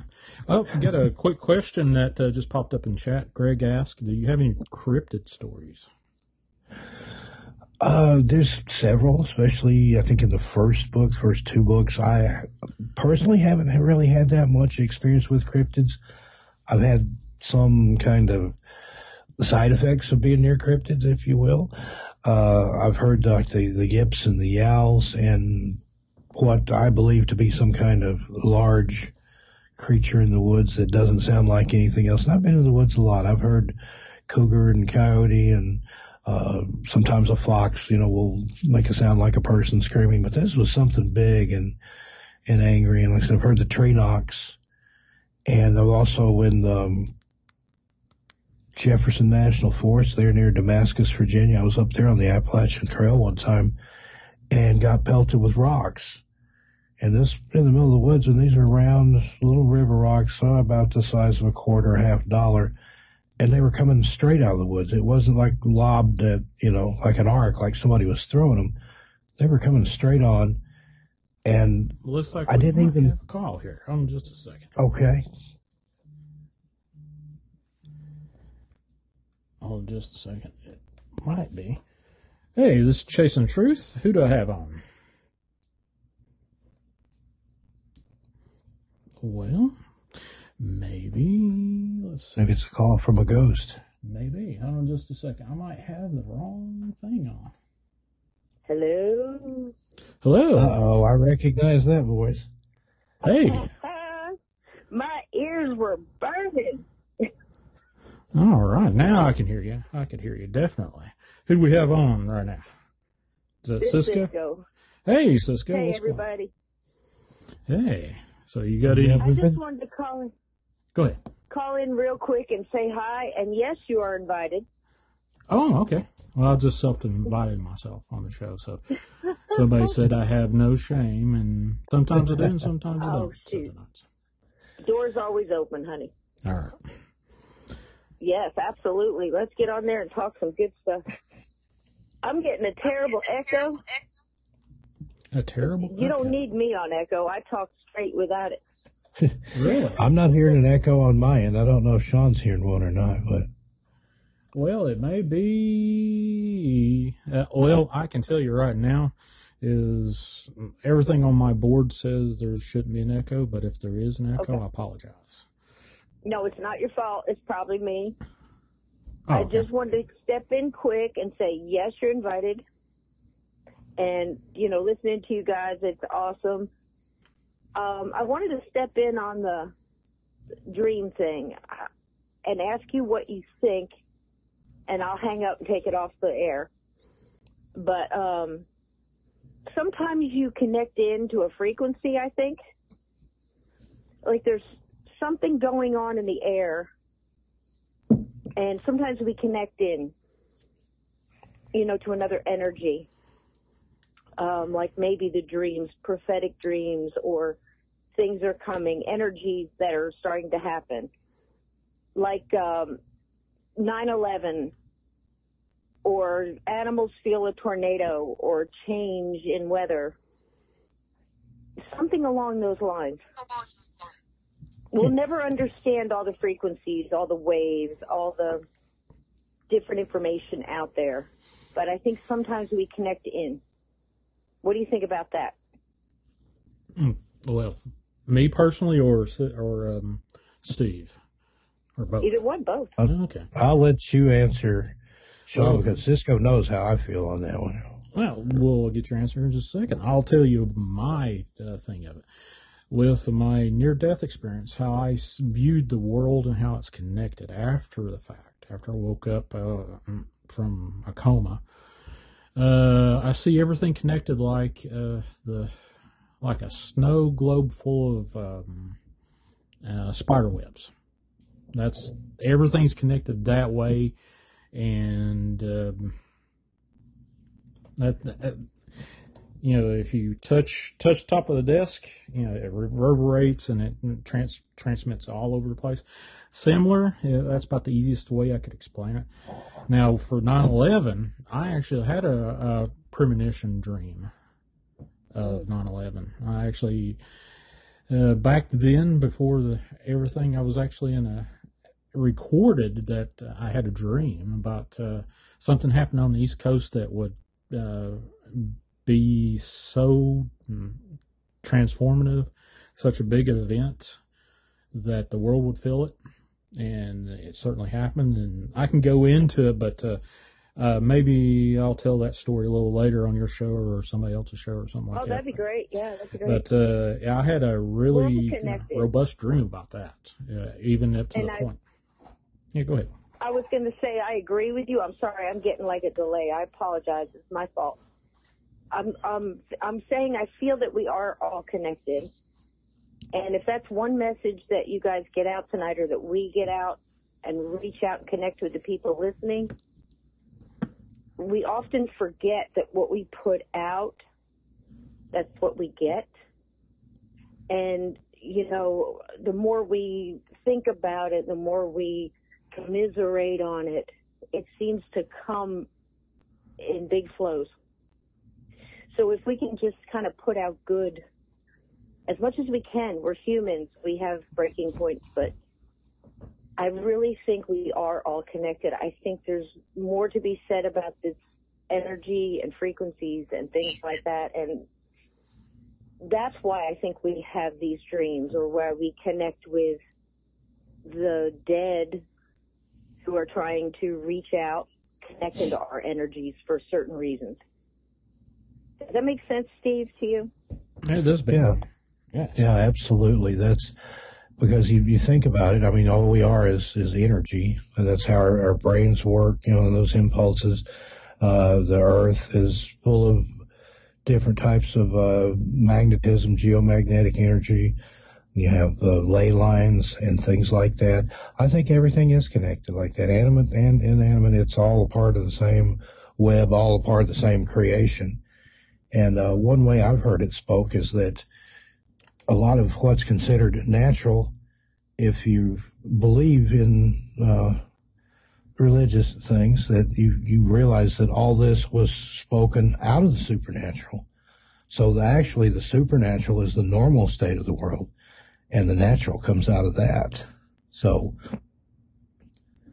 interesting concept. That's that was from my brother, the, the pastor. But uh, I think everything is connected. I mean, if you look at some like string theory and some of those things, there are connections there, and certain certain frequencies. You know, you can you can make somebody feel good. You can make somebody sick to their stomach, or uh, pass out, or anything with the right frequency. So it's all about sound, waves, energy, and I think that that's you know when a spirit passes out of the body, that's the energy leaving that body, and then uh, like residual hauntings. Um, a lot of times when they have a high amount of those, it'll be somewhere where there's a high concentration of quartz. Quartz has energy. It, it power a, a, quartz crystal and see what happens. You know, there's the, that's the, the the watch movement or other things that are, are crystal operated. You can make a, a radio out of a crystal with some copper wire and a razor blade and a nail. And um, there's just there's something there, and again, oh, look at look at a, a tape, for example, a videotape or an audio tape. All that is is ferrous oxide particles on a little piece of mylar. You spin it through one way, you impart electrical impulse on there, it comes across the sound, you play it back, that sound is translated back. I used to say that that couldn't happen with uh, natural materials, and that somehow, however, it gets imprinted into something, and then it's just played back over and over. And I think there there are hauntings like that. I've talked about some of the stuff that you had seen in Gettysburg. There's I've seen some video of a place there where there's like soldiers marching into the woods, and it just plays over and over and over and over. But don't understand the conditions or how it would imprint itself. But likewise, I've heard of uh, windows where uh, a lightning strike has imprinted the face of the person looking out the window in the glass. Yep. So there, there's a lot we don't understand. I Yeah. know, I know. It's such an interesting subject. Well, guys, I didn't mean to that. hoard in. Well, that's all right. I appreciate No. you calling I in, love Cisco. you, Happy to have you here, Cisco. and uh, you're doing a great job. And yes, Sean, anytime you want, you just mark it on your calendar and let me know. Yeah, just Well, let me me know, and. I'll I'll make uh, make time to be on there. How's that? Excellent. Good night, everybody. Hi to everybody in the chat, Unicorps and Pat and everybody. And uh, just keep hanging in there because we we barely scratched the surface, guys. You know. Oh yeah, there'll be, we'll there'll be people talking about this kind of stuff for ages. Uh, Ain't, ain't Yeah. it true? Yep. Ain't it true? Oh, Good night, absolutely. everybody. Good night. Nice, Thanks for calling in. Thank you. All right. Here's uh, a question. Now, I have to remember the guy's name. Uh, I've had him on my show a couple times, and he's a, a, ghost photographer. And for whatever reason, his name slips my mind. But uh, he's got a theory, and he does ghost photography uh, over in. Um, hmm, it's not Williamsburg, but uh, it's over uh, in uh, Colonial, Virginia. And he's got a theory which he says he gets the best results. Tim Stockton, or Tim Skulline, that's his name, Tim Skulline. Uh, he he gets his best results uh, during a thunderstorm when he takes pictures and gets these full body apparitions and stuff that pop up and uh, recognizable faces. Um, do you think that particular theory rings true to what you've come across in the paranormal world? I I think so. It's again, it's it's you know electricity or magnetism or something at work there, and there's there's something strange about storms too. I've noticed that. I know when my daughter was just a kid, she had a a toy cell phone that didn't have any batteries in it at the time. And during this huge thunder lightning storm we had blow up out of nowhere, that phone started ringing. toy phone, no batteries, and it's ringing. I picked it up and it stopped ringing, and I looked and there's no batteries in it. So something in that storm was charging the air, or or or something was afoot there. I mean, that's maybe a scientific explanation, but was it something more than that? I think there's sometimes, even though you have a scientific explanation, there's a supernatural one in there wrapped up in that too. Now, one of the things that this is not paranormal, but uh, I remember my uh, late father. He was big in the Citizens Band radio, and he he loved messing around it, and he would get these uh, thousand watt linears and stuff. And I remember, oh, yeah. he had one set up in the in the house, and he had a car CB radio, and the CB radio in the car was totally off, and he would be transmitting on the one in the house, and it produced so much power that it powered that CB radio. Mm-hmm. You know, that kind of lends back to how much, you know, what power can do with particular pieces of electronics and stuff. Can it you know, produce so much power to be able to transmit and power up a CB radio that is physically off? Uh, I've seen it. So why can't it do that with uh, uh, paranormal stuff? Yeah. And I've had other experiences like that. I remember one of the very first video games I had was a type of Pong. I don't know if you're old enough to remember Pong, but it was basically two long blocks on the screen and a square block, and you bounce it back and forth like you're playing tennis. It was one of the first video games. Uh, I had a version, the Atari was the one that came out with it, but I had a version some from Sears called like Teletennis or something like that. And it had to have batteries. It took like six D cell batteries, I think. I, I brought it home and was plugging it in and had hit the power switch, even though I didn't have batteries in it yet. And just for a brief moment, the game screen came on the television and then went right back out with no batteries. What powered that? Where did it get? I mean, was there something charged in there? Maybe a capacitor or something. I don't know enough about electricity, electronics, but it had no power source, yet it worked for a second. so and I read another story recently about a guy that was going through a closet and a, a Furby that had been put in the closet years ago, like opened up its eyes and said something and then closed its eyes back. And he thought, man, that, how's that thing still have any power? How are those batteries still good? Gets it out, opens it up, and there was no batteries in it. those things are creepy anyway. And if, if one can open its eyes and talk with no batteries, then that's, that's a demonic Furby there. Well, I've come across. Well, I had a Furby, and back when it was so popular. I don't even know where that rascal is. It should be somewhere, maybe in a locker somewhere. But uh, they were so popular and thought uh, uh, they could record certain aspects of speech and stuff. That's a recording that they, you know, outlawed them on certain bases, military bases, mm-hmm. back in the day. But I have seen some stuff in uh, like um, to go back with uh, what causes hauntings, what makes hauntings appear. Uh, I've come across several stories and some incredible paranormal events in a, a hospital setting where I can't say a whole lot other than just generalized things just because of patient stuff. But uh, the a particular patient, I never knew. This is just I just know part of the story and experienced the paranormal event afterwards. Uh, the patient uh, died a long, long death in a hospital room, and that particular hospital room was haunted.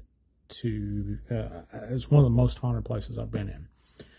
Uh, to the point where you know patients would uh, describe to me the same person uh, years apart, actually, Mhm. to, to the exact same dress where they were sitting, the whole whole nine yards. It was it was creepy. So I think uh, uh, the you mentioned about uh, you know battlefields and stuff, uh, uh, how horrid, how horrible uh, a person dies. It may leave an imprint, you know, on a particular spot. I I, I about guarantee that. So let's see. Let's go to the chat room and uh, say hey to a couple people. Let's see. Of course, we just said hey, Cat Ward earlier. PA Nightmares is in there. Cisco is in there. Unicorp's Tales is over there in the YouTube chat room. Give you a shout out over there. Don't AFK. Um, Greg Connor uh, has been in there for a little bit. Hey, Greg. Um, couple things. Have you? Uh, you said you didn't come across any kind of Bigfoot or cryptids or anything like that. Have you come across uh, some weird uh, residual stuff from cryptids, like footprints or anything like that? You, I know you you told about the water witch thing, but uh, Yeah.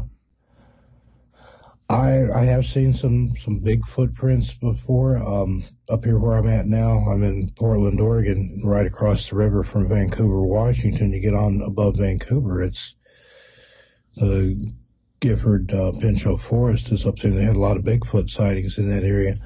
I'd gone up there with a friend. It was that's been a couple of years ago. It was in the springtime, but uh, we got up high enough in the mountains that there was still snow. There's still some snow up there, even in I think it was like maybe April, maybe May. And we're out marveling at the snow, like, wow, you know, we're above the snow line. There's still snow out here. And there was some kind of huge, huge footprints up there. It looked in snow. It looked human, but it was, you know, maybe would have been about a size 18 or something. You know, it's like barefoot, of course.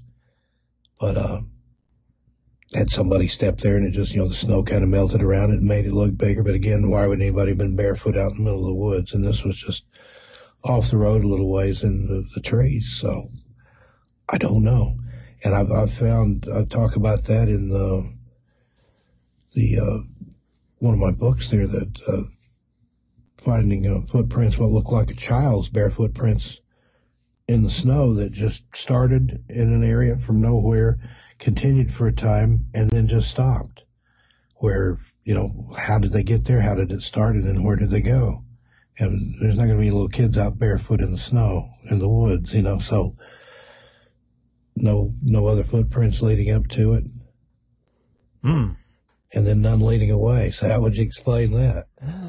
Well, the, all your paranormal experiences, we were talking about, uh, you know, what we suspect, what we uh, come across some paranormal events, or maybe it is not paranormal events. Have you come across someone that was trying to trick you, or uh, you've come to the conclusion that the paranormal event that, uh, or whatever was happening wasn't paranormal?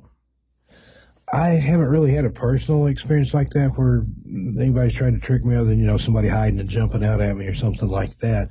But I do have a story in one of my books called The Light in the Coffin. And I think I've narrated that one for my channel too, where, uh, this is a long, long time ago. A guy was, uh, dating this girl that lived quite a ways away. They call it courting or sparking or whatever. And he'd go visit Sunday night after church. You know, they'd sit on the porch and hold hands. This was, the way they used to do things back in the old fashioned, you know. And uh, he had had to walk home after their little date broke up there, And he thought, well, I can save myself some time if I cut through the woods. It'd shave a couple of miles off. And he had to get up early and work and lived on a farm. So he cut through the woods and he saw what he thought off off in the, the woods there. I think it was in a briar patch or something, a coffin with a light glowing in it. And you know, a lot of people in the South they they have their superstitions, and my granny was like that with a lot of things that anything that happened that was weird or unusual, it was a sign. It was an omen. It was important. You know, something's going to happen. Usually something bad.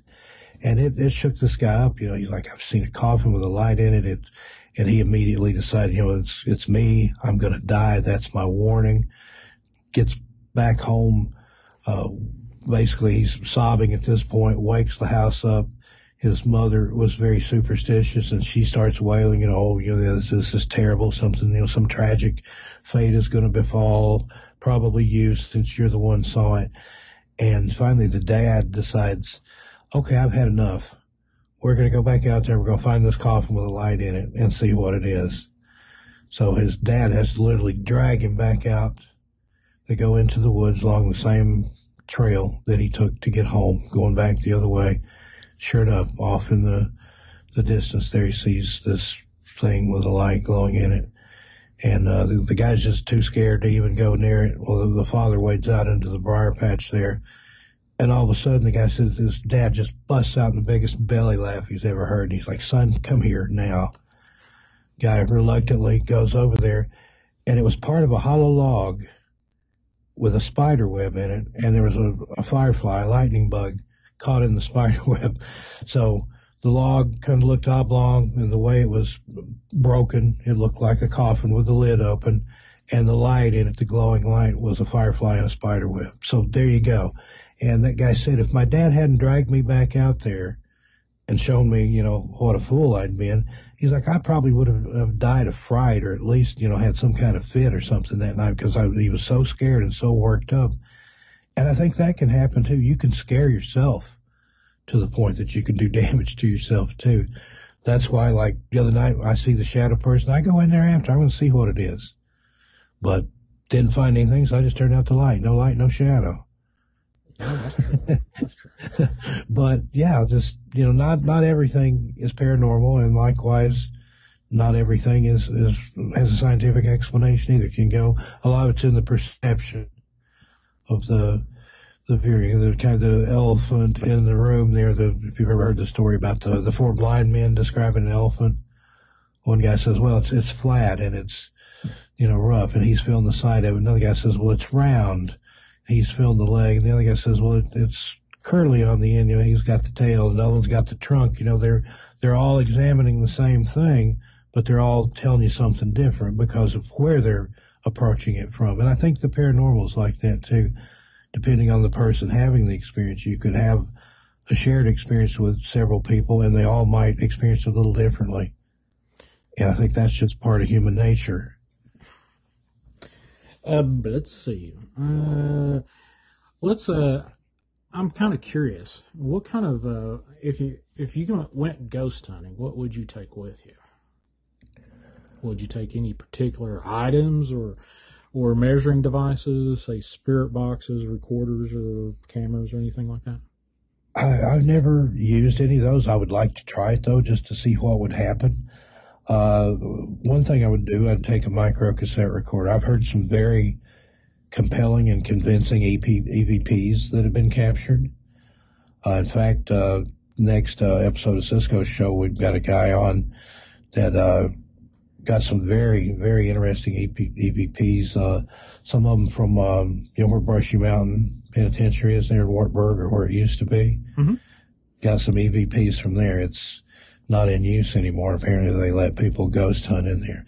So I would definitely take some kind of recorder, even a phone or something like that. I've heard good EVPs caught on a phone before.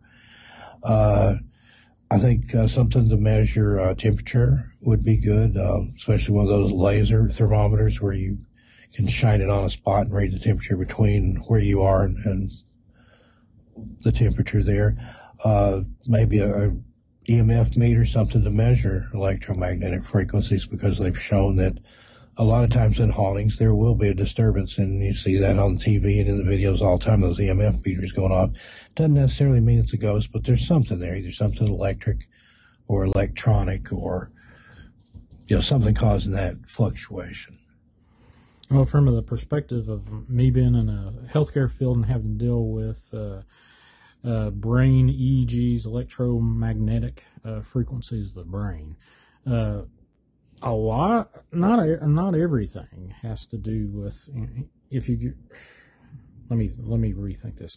Um, uh, the frequencies of the brain are exposed to everything around you. So you've got the cell phone, you got that radiation coming from the cell phone, the EMF radiation, plus the wiring around you.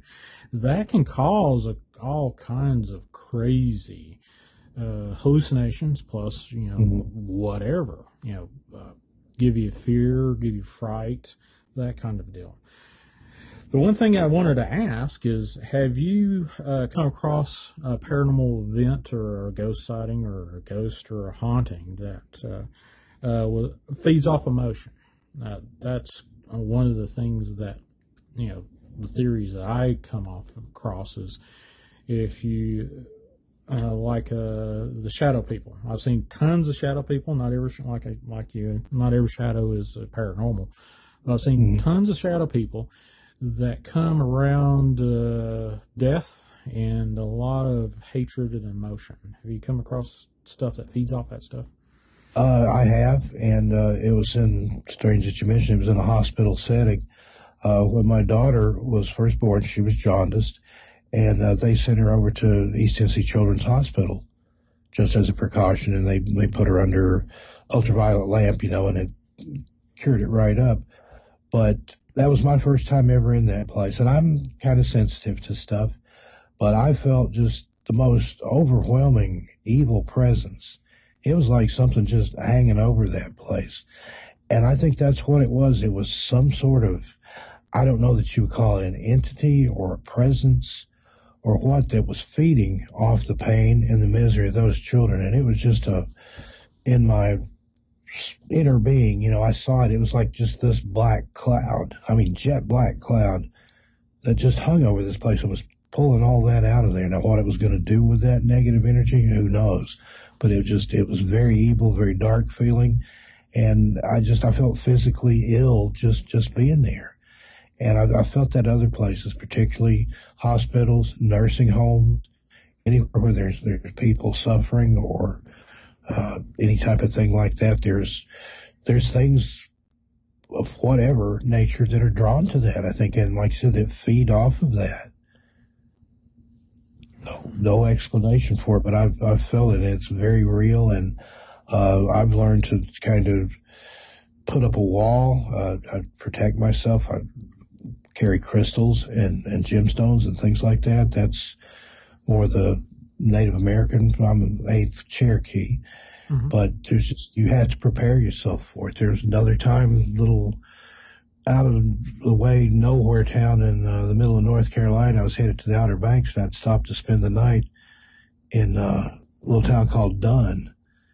And that was just one of the weirdest places I've ever been. And just had this, I couldn't sleep. And just, it was, felt sick and I thought there was something wrong with me.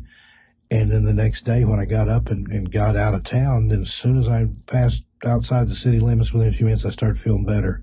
So it, it was something there. And uh, I found it in a book later. Uh, there's a book called Weird America by Jim Brandon. Came out sometime in the 70s, I want to say 1973 or thereabouts. And it's kind of a early uh, paranormal investigators guy before everybody got into the, the legend tripping and the paranormal explorations and everything. And Dunn was listed in there as like a little hot spot. There had been monsters and then what he called ministers, which was the cavortings of a little man the size of a Coke bottle. And uh, also found out there's a, a lot of voodoo in that town, in, in certain parts of town. I know we're live in New Orleans. A lot of voodoo in that town too. You got the Queen of Voodoo, Marie Laveau, there in the cemetery. But that and another place, um, just across the river, Washington State. Another friend. I was we were driving, and uh, went came into the city or just community limits. It's not even a city. It's just a little wide spot in the road. But as soon as we passed into the, the welcome to, and it's called Yacolt, Y-A-C-O-L-T, Washington, little bitty town out in the middle of nowhere. But as soon as we passed in the city limits, I had the weirdest feeling. At first, it kind of started like a deja vu. I'd never been there before. And then I just, I, something just kept getting the creeps and getting the creeps. And it's like, there's something here. I don't know what this is.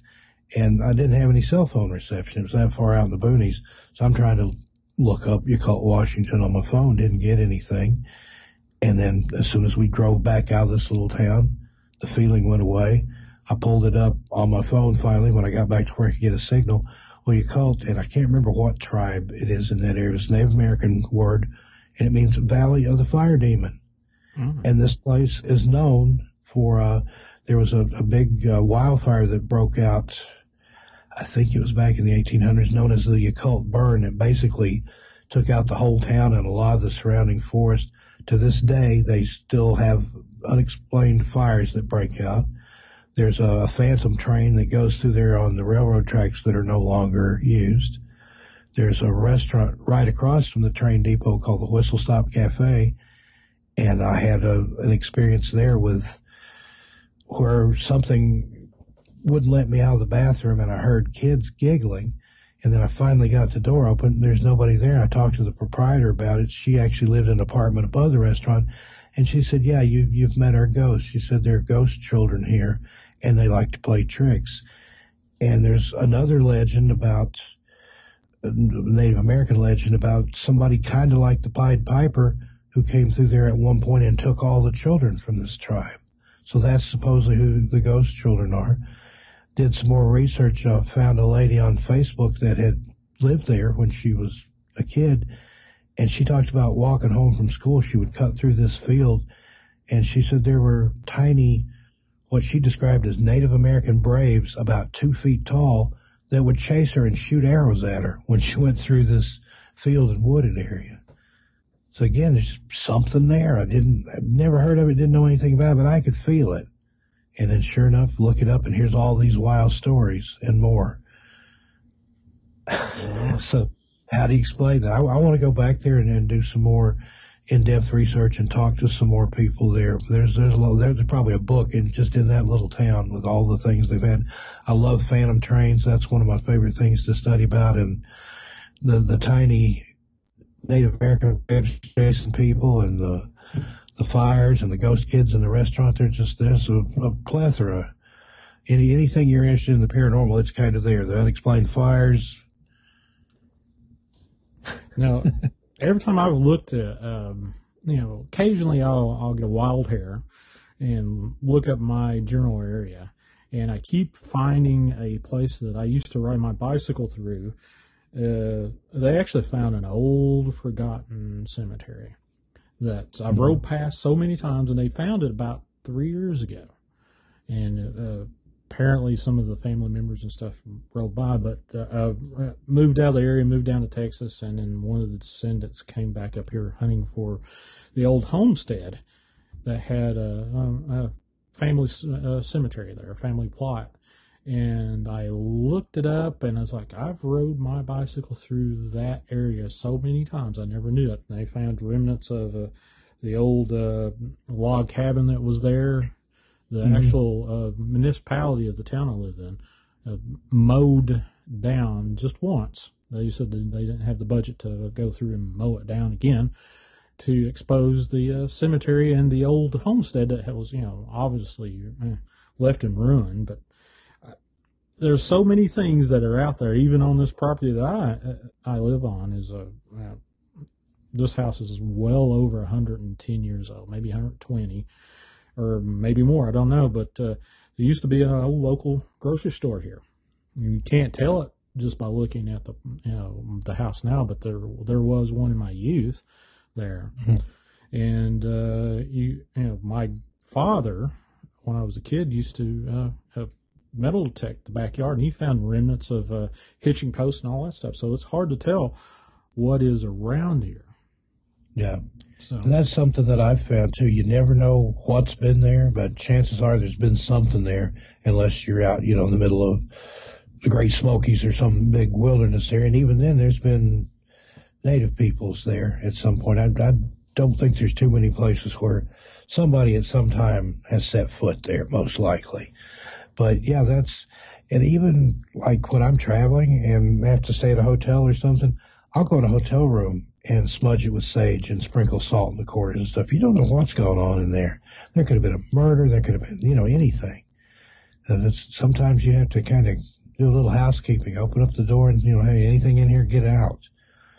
But mm. there's, there's, there's stuff out there that, that, that's attracted to places or that's drawn to places or stuck in places. And I think it pays to be diligent. Okay. Uh, I know uh, we talked about Ouija boards earlier. Uh, the one thing that you know, obviously, I'm not an expert on it at all. You know, I'm I'm less than a novice at it. Yeah, because I never touched one. Don't plan on touching one. Uh, is there a specific uh, recipe to uh, starting a Ouija board out and, and stopping it, stopping the session Um, or whatever? I've seen it done both ways. I've seen people where they just put their, their fingers on it and they ask questions and wait for it to move. And then I've seen other people who will start out moving it themselves in kind of a figure eight pattern or an infinity pattern on its side there. And then the, the planchette will move. And uh, I've even known people that could do it by themselves. There was a, a lady I was acquainted with there in Oak Ridge that could Ouija by herself, and from what I understand, that's pretty rare. I've tried that; it didn't work for me. I had to have at least one other person. I had as many as four on uh, one planchette, but uh, this particular lady, yeah, she could do it by herself, and she said sometimes it would fly off, like it would fly out from under her fingers and, and take off the board and hit the wall or something, but she had a teenage son that was killed. Uh, he was out skateboarding late at night, and uh, somebody in a fast car took the curve a little too sharp, ran over into the, the shoulder, and, and killed him.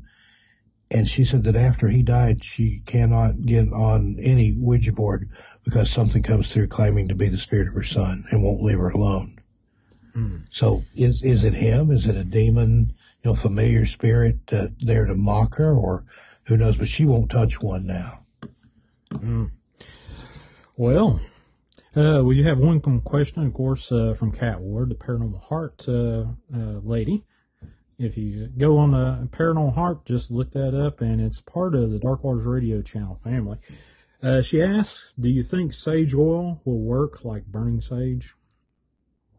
Uh, I'm probably not really qualified to answer that since it is a Native American tradition. Cisco would could probably give you a more definitive answer on that, but I would think it would because it's the properties of the sage and the ceremony. I think is probably more important. I've heard of people burning other things. I've heard of people burning cedar and and smudging with that. Sage just it's plentiful, it's cheap. A lot of people use that. And there's even a type of sage called uh, holy sage that uh, a lot of people will use only that. But then I've also talked to people that say that I use whatever I get at the dollar store because I can get a huge bag of it for a dollar. So again, it's, you know, whether it, again, it's, and that kind of bleeds over into to Wicca and things like that. You have people that, that follow that path and that do things a certain way. And then you've got what you call your kitchen witches that use just whatever's available to them. And I think it works that way with uh, this type of thing too, protection and things like that. And again, it's depending on your heritage and what feels right for you. Well, I That's- think that's what I would all recommend. intent, personally. Yeah. It's all Yeah. intent. No matter what you, You- you know, if you're doing, you know, if you're doing something to, you know, get something from the paranormal, the ether, or whatever, it's all all intent from my perspective.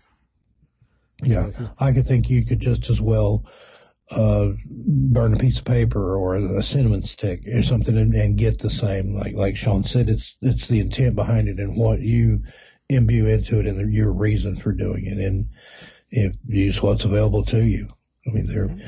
Well, we've got about eight more minutes, and uh, Dark Waters just popped up in the YouTube chat over there on the Dark Waters channel. And today is his birthday, so happy birthday, Dark Waters, the King of Yeah, Waters. happy birthday, Dark Waters. And apparently he'd been drinking a little bit of that vino and misspelled my name, but that's all right. happy his birthday. Hope you have a great weekend. You picked a good uh, day of the week, Saturday. So have a birthday on. So happy birthday, DW. Yeah, God uh, bless he all knows that it's stuff. Awesome. He pops into the the show sometimes on Dizombified. He'll come, come in. He's been when I was doing live show before. He's popped in, so never know where he'll turn up. Uh, great fella. Uh, I have uh, nothing but good things to say about that guy. So ha- happiest birthdays to you, buddy. Now, um, I guess what we need to do is ask one more question. Uh, what do you see yourself doing in a year from now? Uh, well, let's see. I've got a lot of irons in the fire. Got a lot of things going on. Like I mentioned, uh, the other half of Team 13, uh, Tanya Jones, Unicorp Tales. She and I've got a lot of things going on that we've got planned that can't really talk about, but uh, part of it involves something we've been asked to work on for the Travel Channel. That's about all I can say about that right now.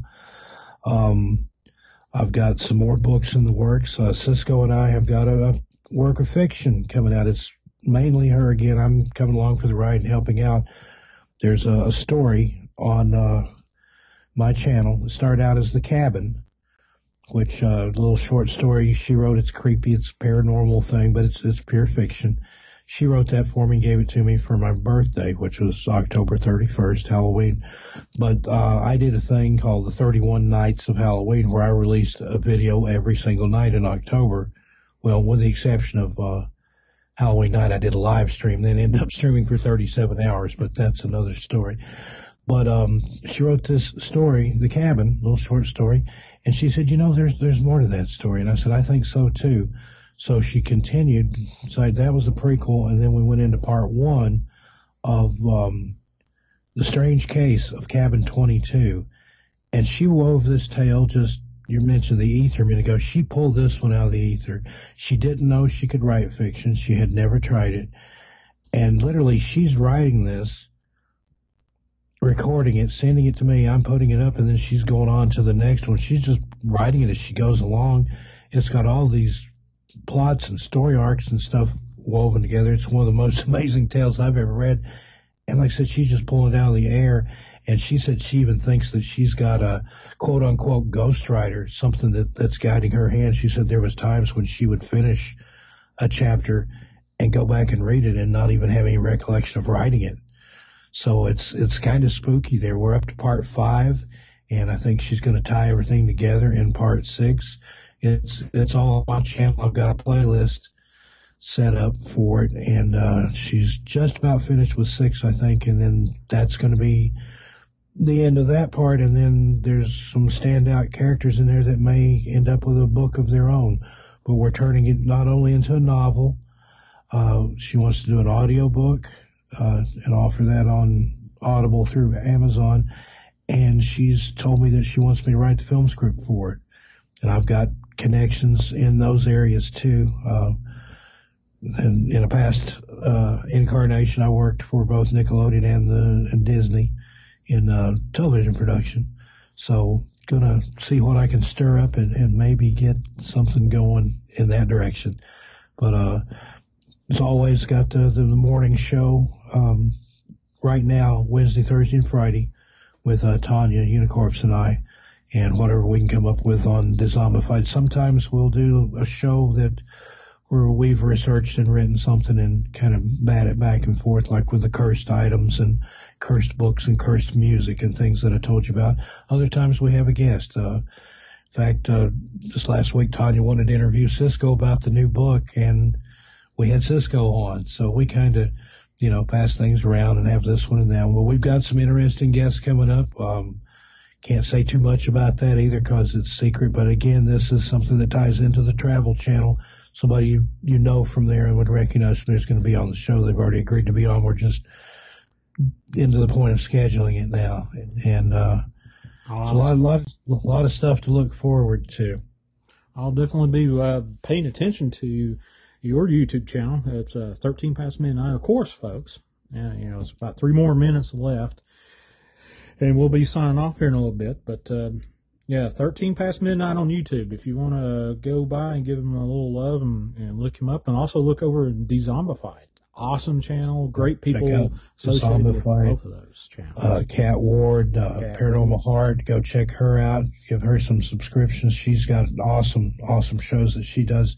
Uh, Unicorp's Tales. Tanya Jones, the, the other half of Team 13, my better half there.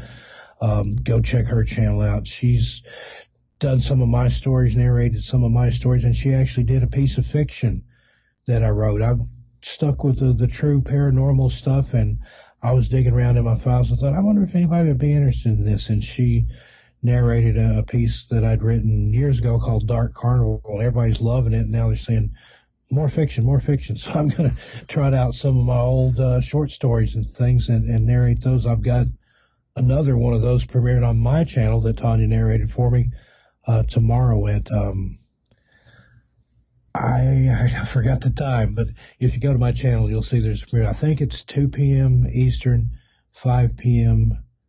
Pacific, and uh, 10 p.m. in the UK. And I may have that totally wrong. Go check out 13 past midnight, and it'll it'll tell you there. You can go ahead and uh, click on the link to be notified when it starts. My pleasure, Kat. You you do great things over there. Kat's in Canada, by the way. Uh, Canada, great, uh, great white north, Canada. Absolutely. So meanwhile in Canada, Tim Hortons. Ward's up there studying her heart out for a test.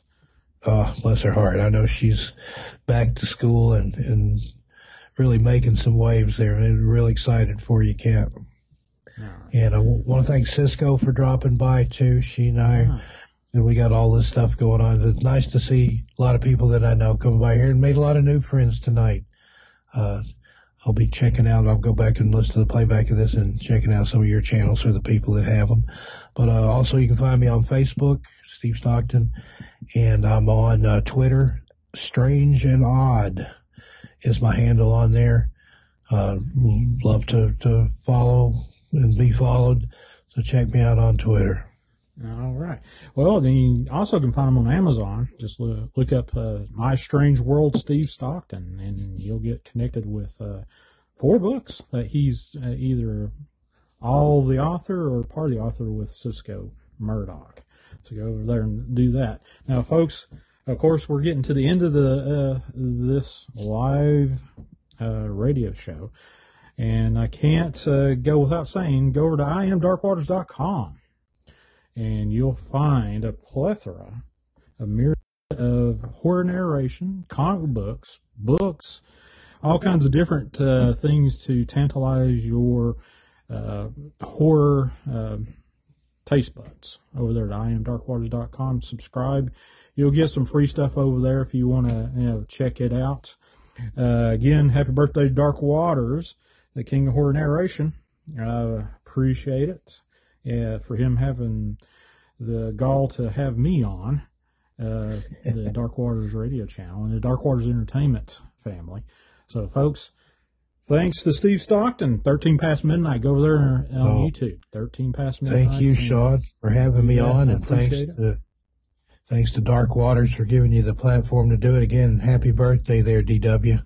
Uh, what are you, thirty? I'm I'm guessing he's about thirty. Does that sound about right? I, I guess. And uh, thanks to Greg Connor, man. Greg, buddy, we need to talk again. I, I, I saw some stuff in that chat that you uh, kind of let loose. I'd uh, like to talk about that. Uh, but, uh, folks, next Saturday night, you know, same time, 7 to 9 p.m. Central Time. Uh, next week, I'm going to have uh, Buddy, uh, I guess you can call him Buddy, on next week.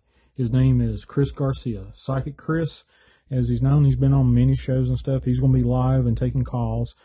Uh, if you want to uh, meet up here next time, 7 to 9 p.m. Central Time, and we'll be chasing the truth with Chris Garcia. So, folks, have a wonderful weekend and happy Thanksgiving to everybody out there. So, folks, here we go. Let's uh, hit this outro music if I can find the button to push it. And let's go.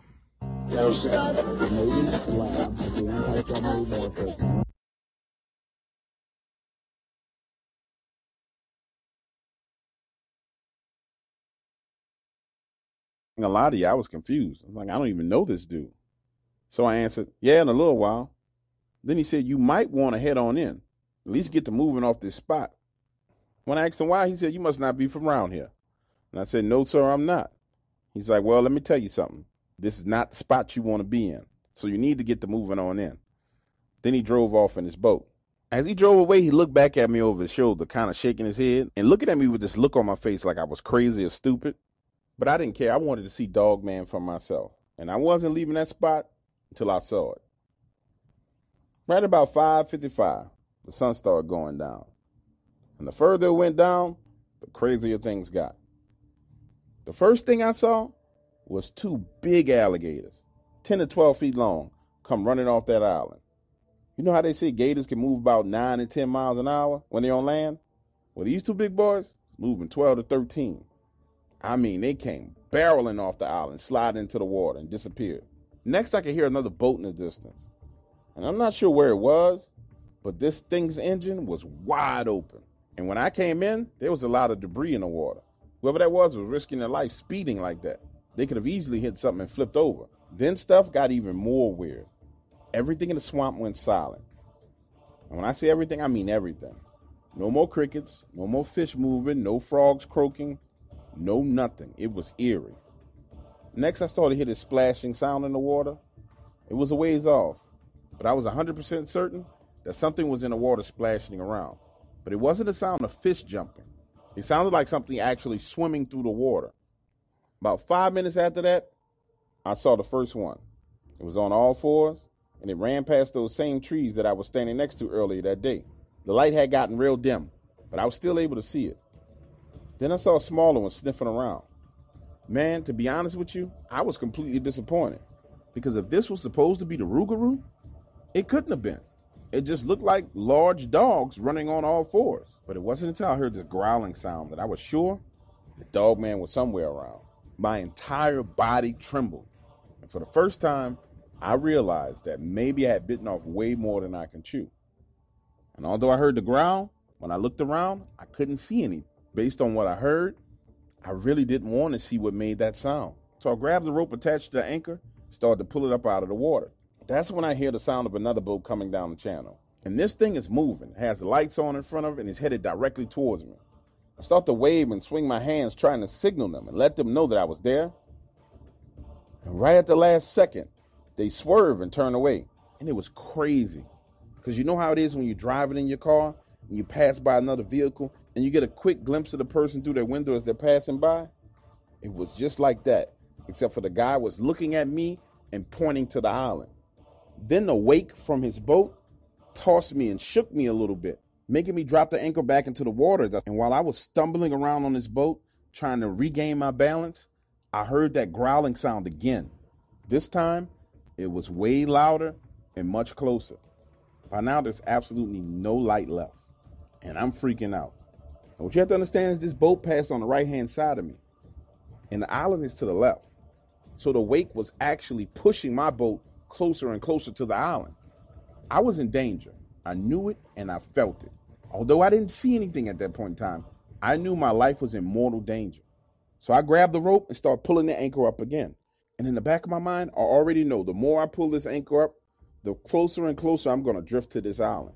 So I start pulling as fast as I can and get the anchor up on the boat.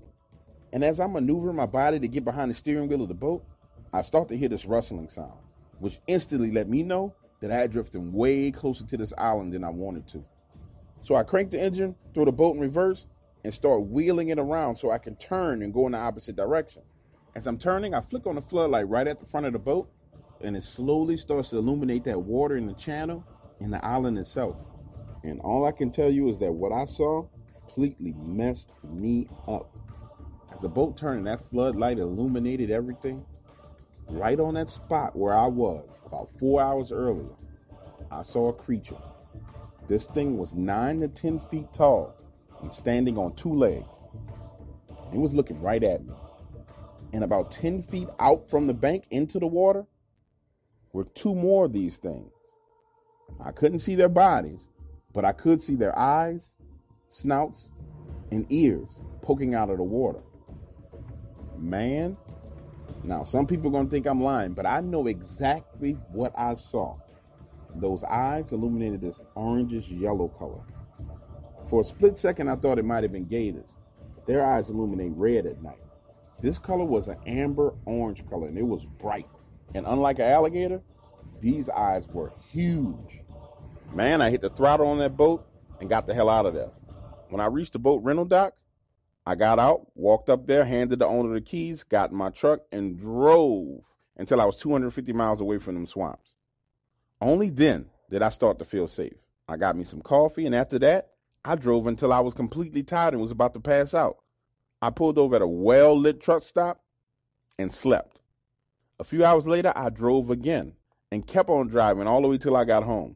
After seeing these creatures, I was so afraid. When I got home, I took every book, every article, everything I had about Dogman and burned it. Not only are they real, but they were about to kill me.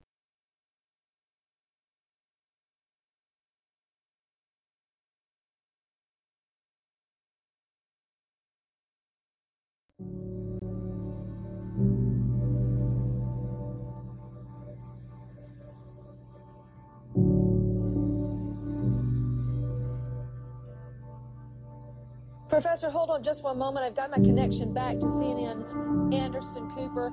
Anderson, what's the water and food situation there? Uh, it is very bad. I mean, there, there basically, as far as we know, is no potable water. There's no electricity for pumps, uh, and there's a lot of the people have been evacuated. We found a couple of people just kind of stumbling around and uh, just kind of looking for something. They don't have electricity. They can't uh, cook up their food. It's rotting. Uh, some people have been encouraged to, to try to barbecue whatever food they have in their refrigerator. Uh, but you know, there's no ice. It is it is really miserable for people here right now. We've seen a bunch of people lined up uh, for some ice just to get a cool drink. Uh, Anderson, barbecue how? Rub two sticks together? I'm sorry? How do you barbecue? How do you tell the people to barbecue food? They have no electricity, they have no water, they have no home to go to. Barbecue how? What what do they mean?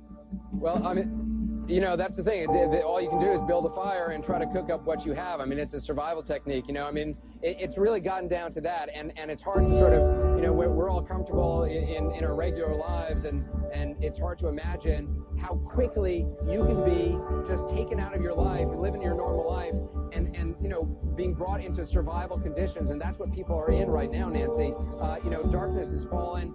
Uh, people got nowhere to go. It is really, it's miserable, and and it's just going to get worse. There's no end in sight really for these people.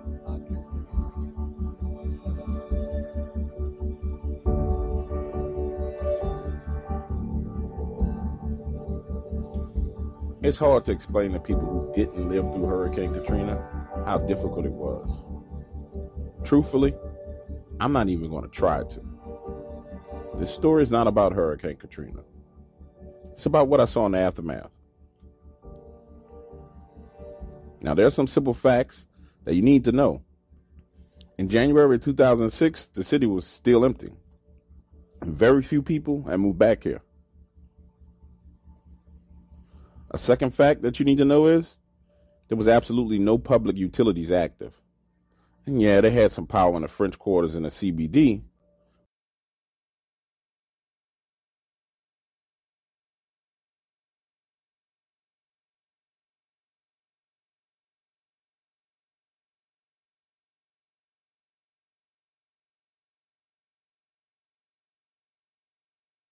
Pat Peck Honda for all your automotive needs. Shop and save on over 1,300 of your favorite new Hondas during the Happy Honda Days sales event, like a new 2019 Honda Accord LX front wheel drive sedan, lease for 249 a month, 36 months, 12,000 miles per year, and zero security deposit. Visit us at 11151 US 49 in Gulfport. Online at patpeckhonda.com. Stock number KA161533, automatic 2099, do it signing plus tax tag and title fee to qualified buyer. See dealer for details. Ends 1220. Pat Peck Honda for all your automotive needs. Shop and save on over 1,300 of your favorite new Hondas during the Happy Honda Days sales event, like a new 2019 Honda Accord LX front wheel drive sedan, lease for 249 a month, 36 months, 12,000 miles per year, and zero security deposit. Visit us at 11151 US 49 in Gulfport. Online at patpeckhonda.com. Stock number KA161533, automatic 2099 due at signing plus tax tag and title fee to qualified buyer. See dealer for details. Ends 1220.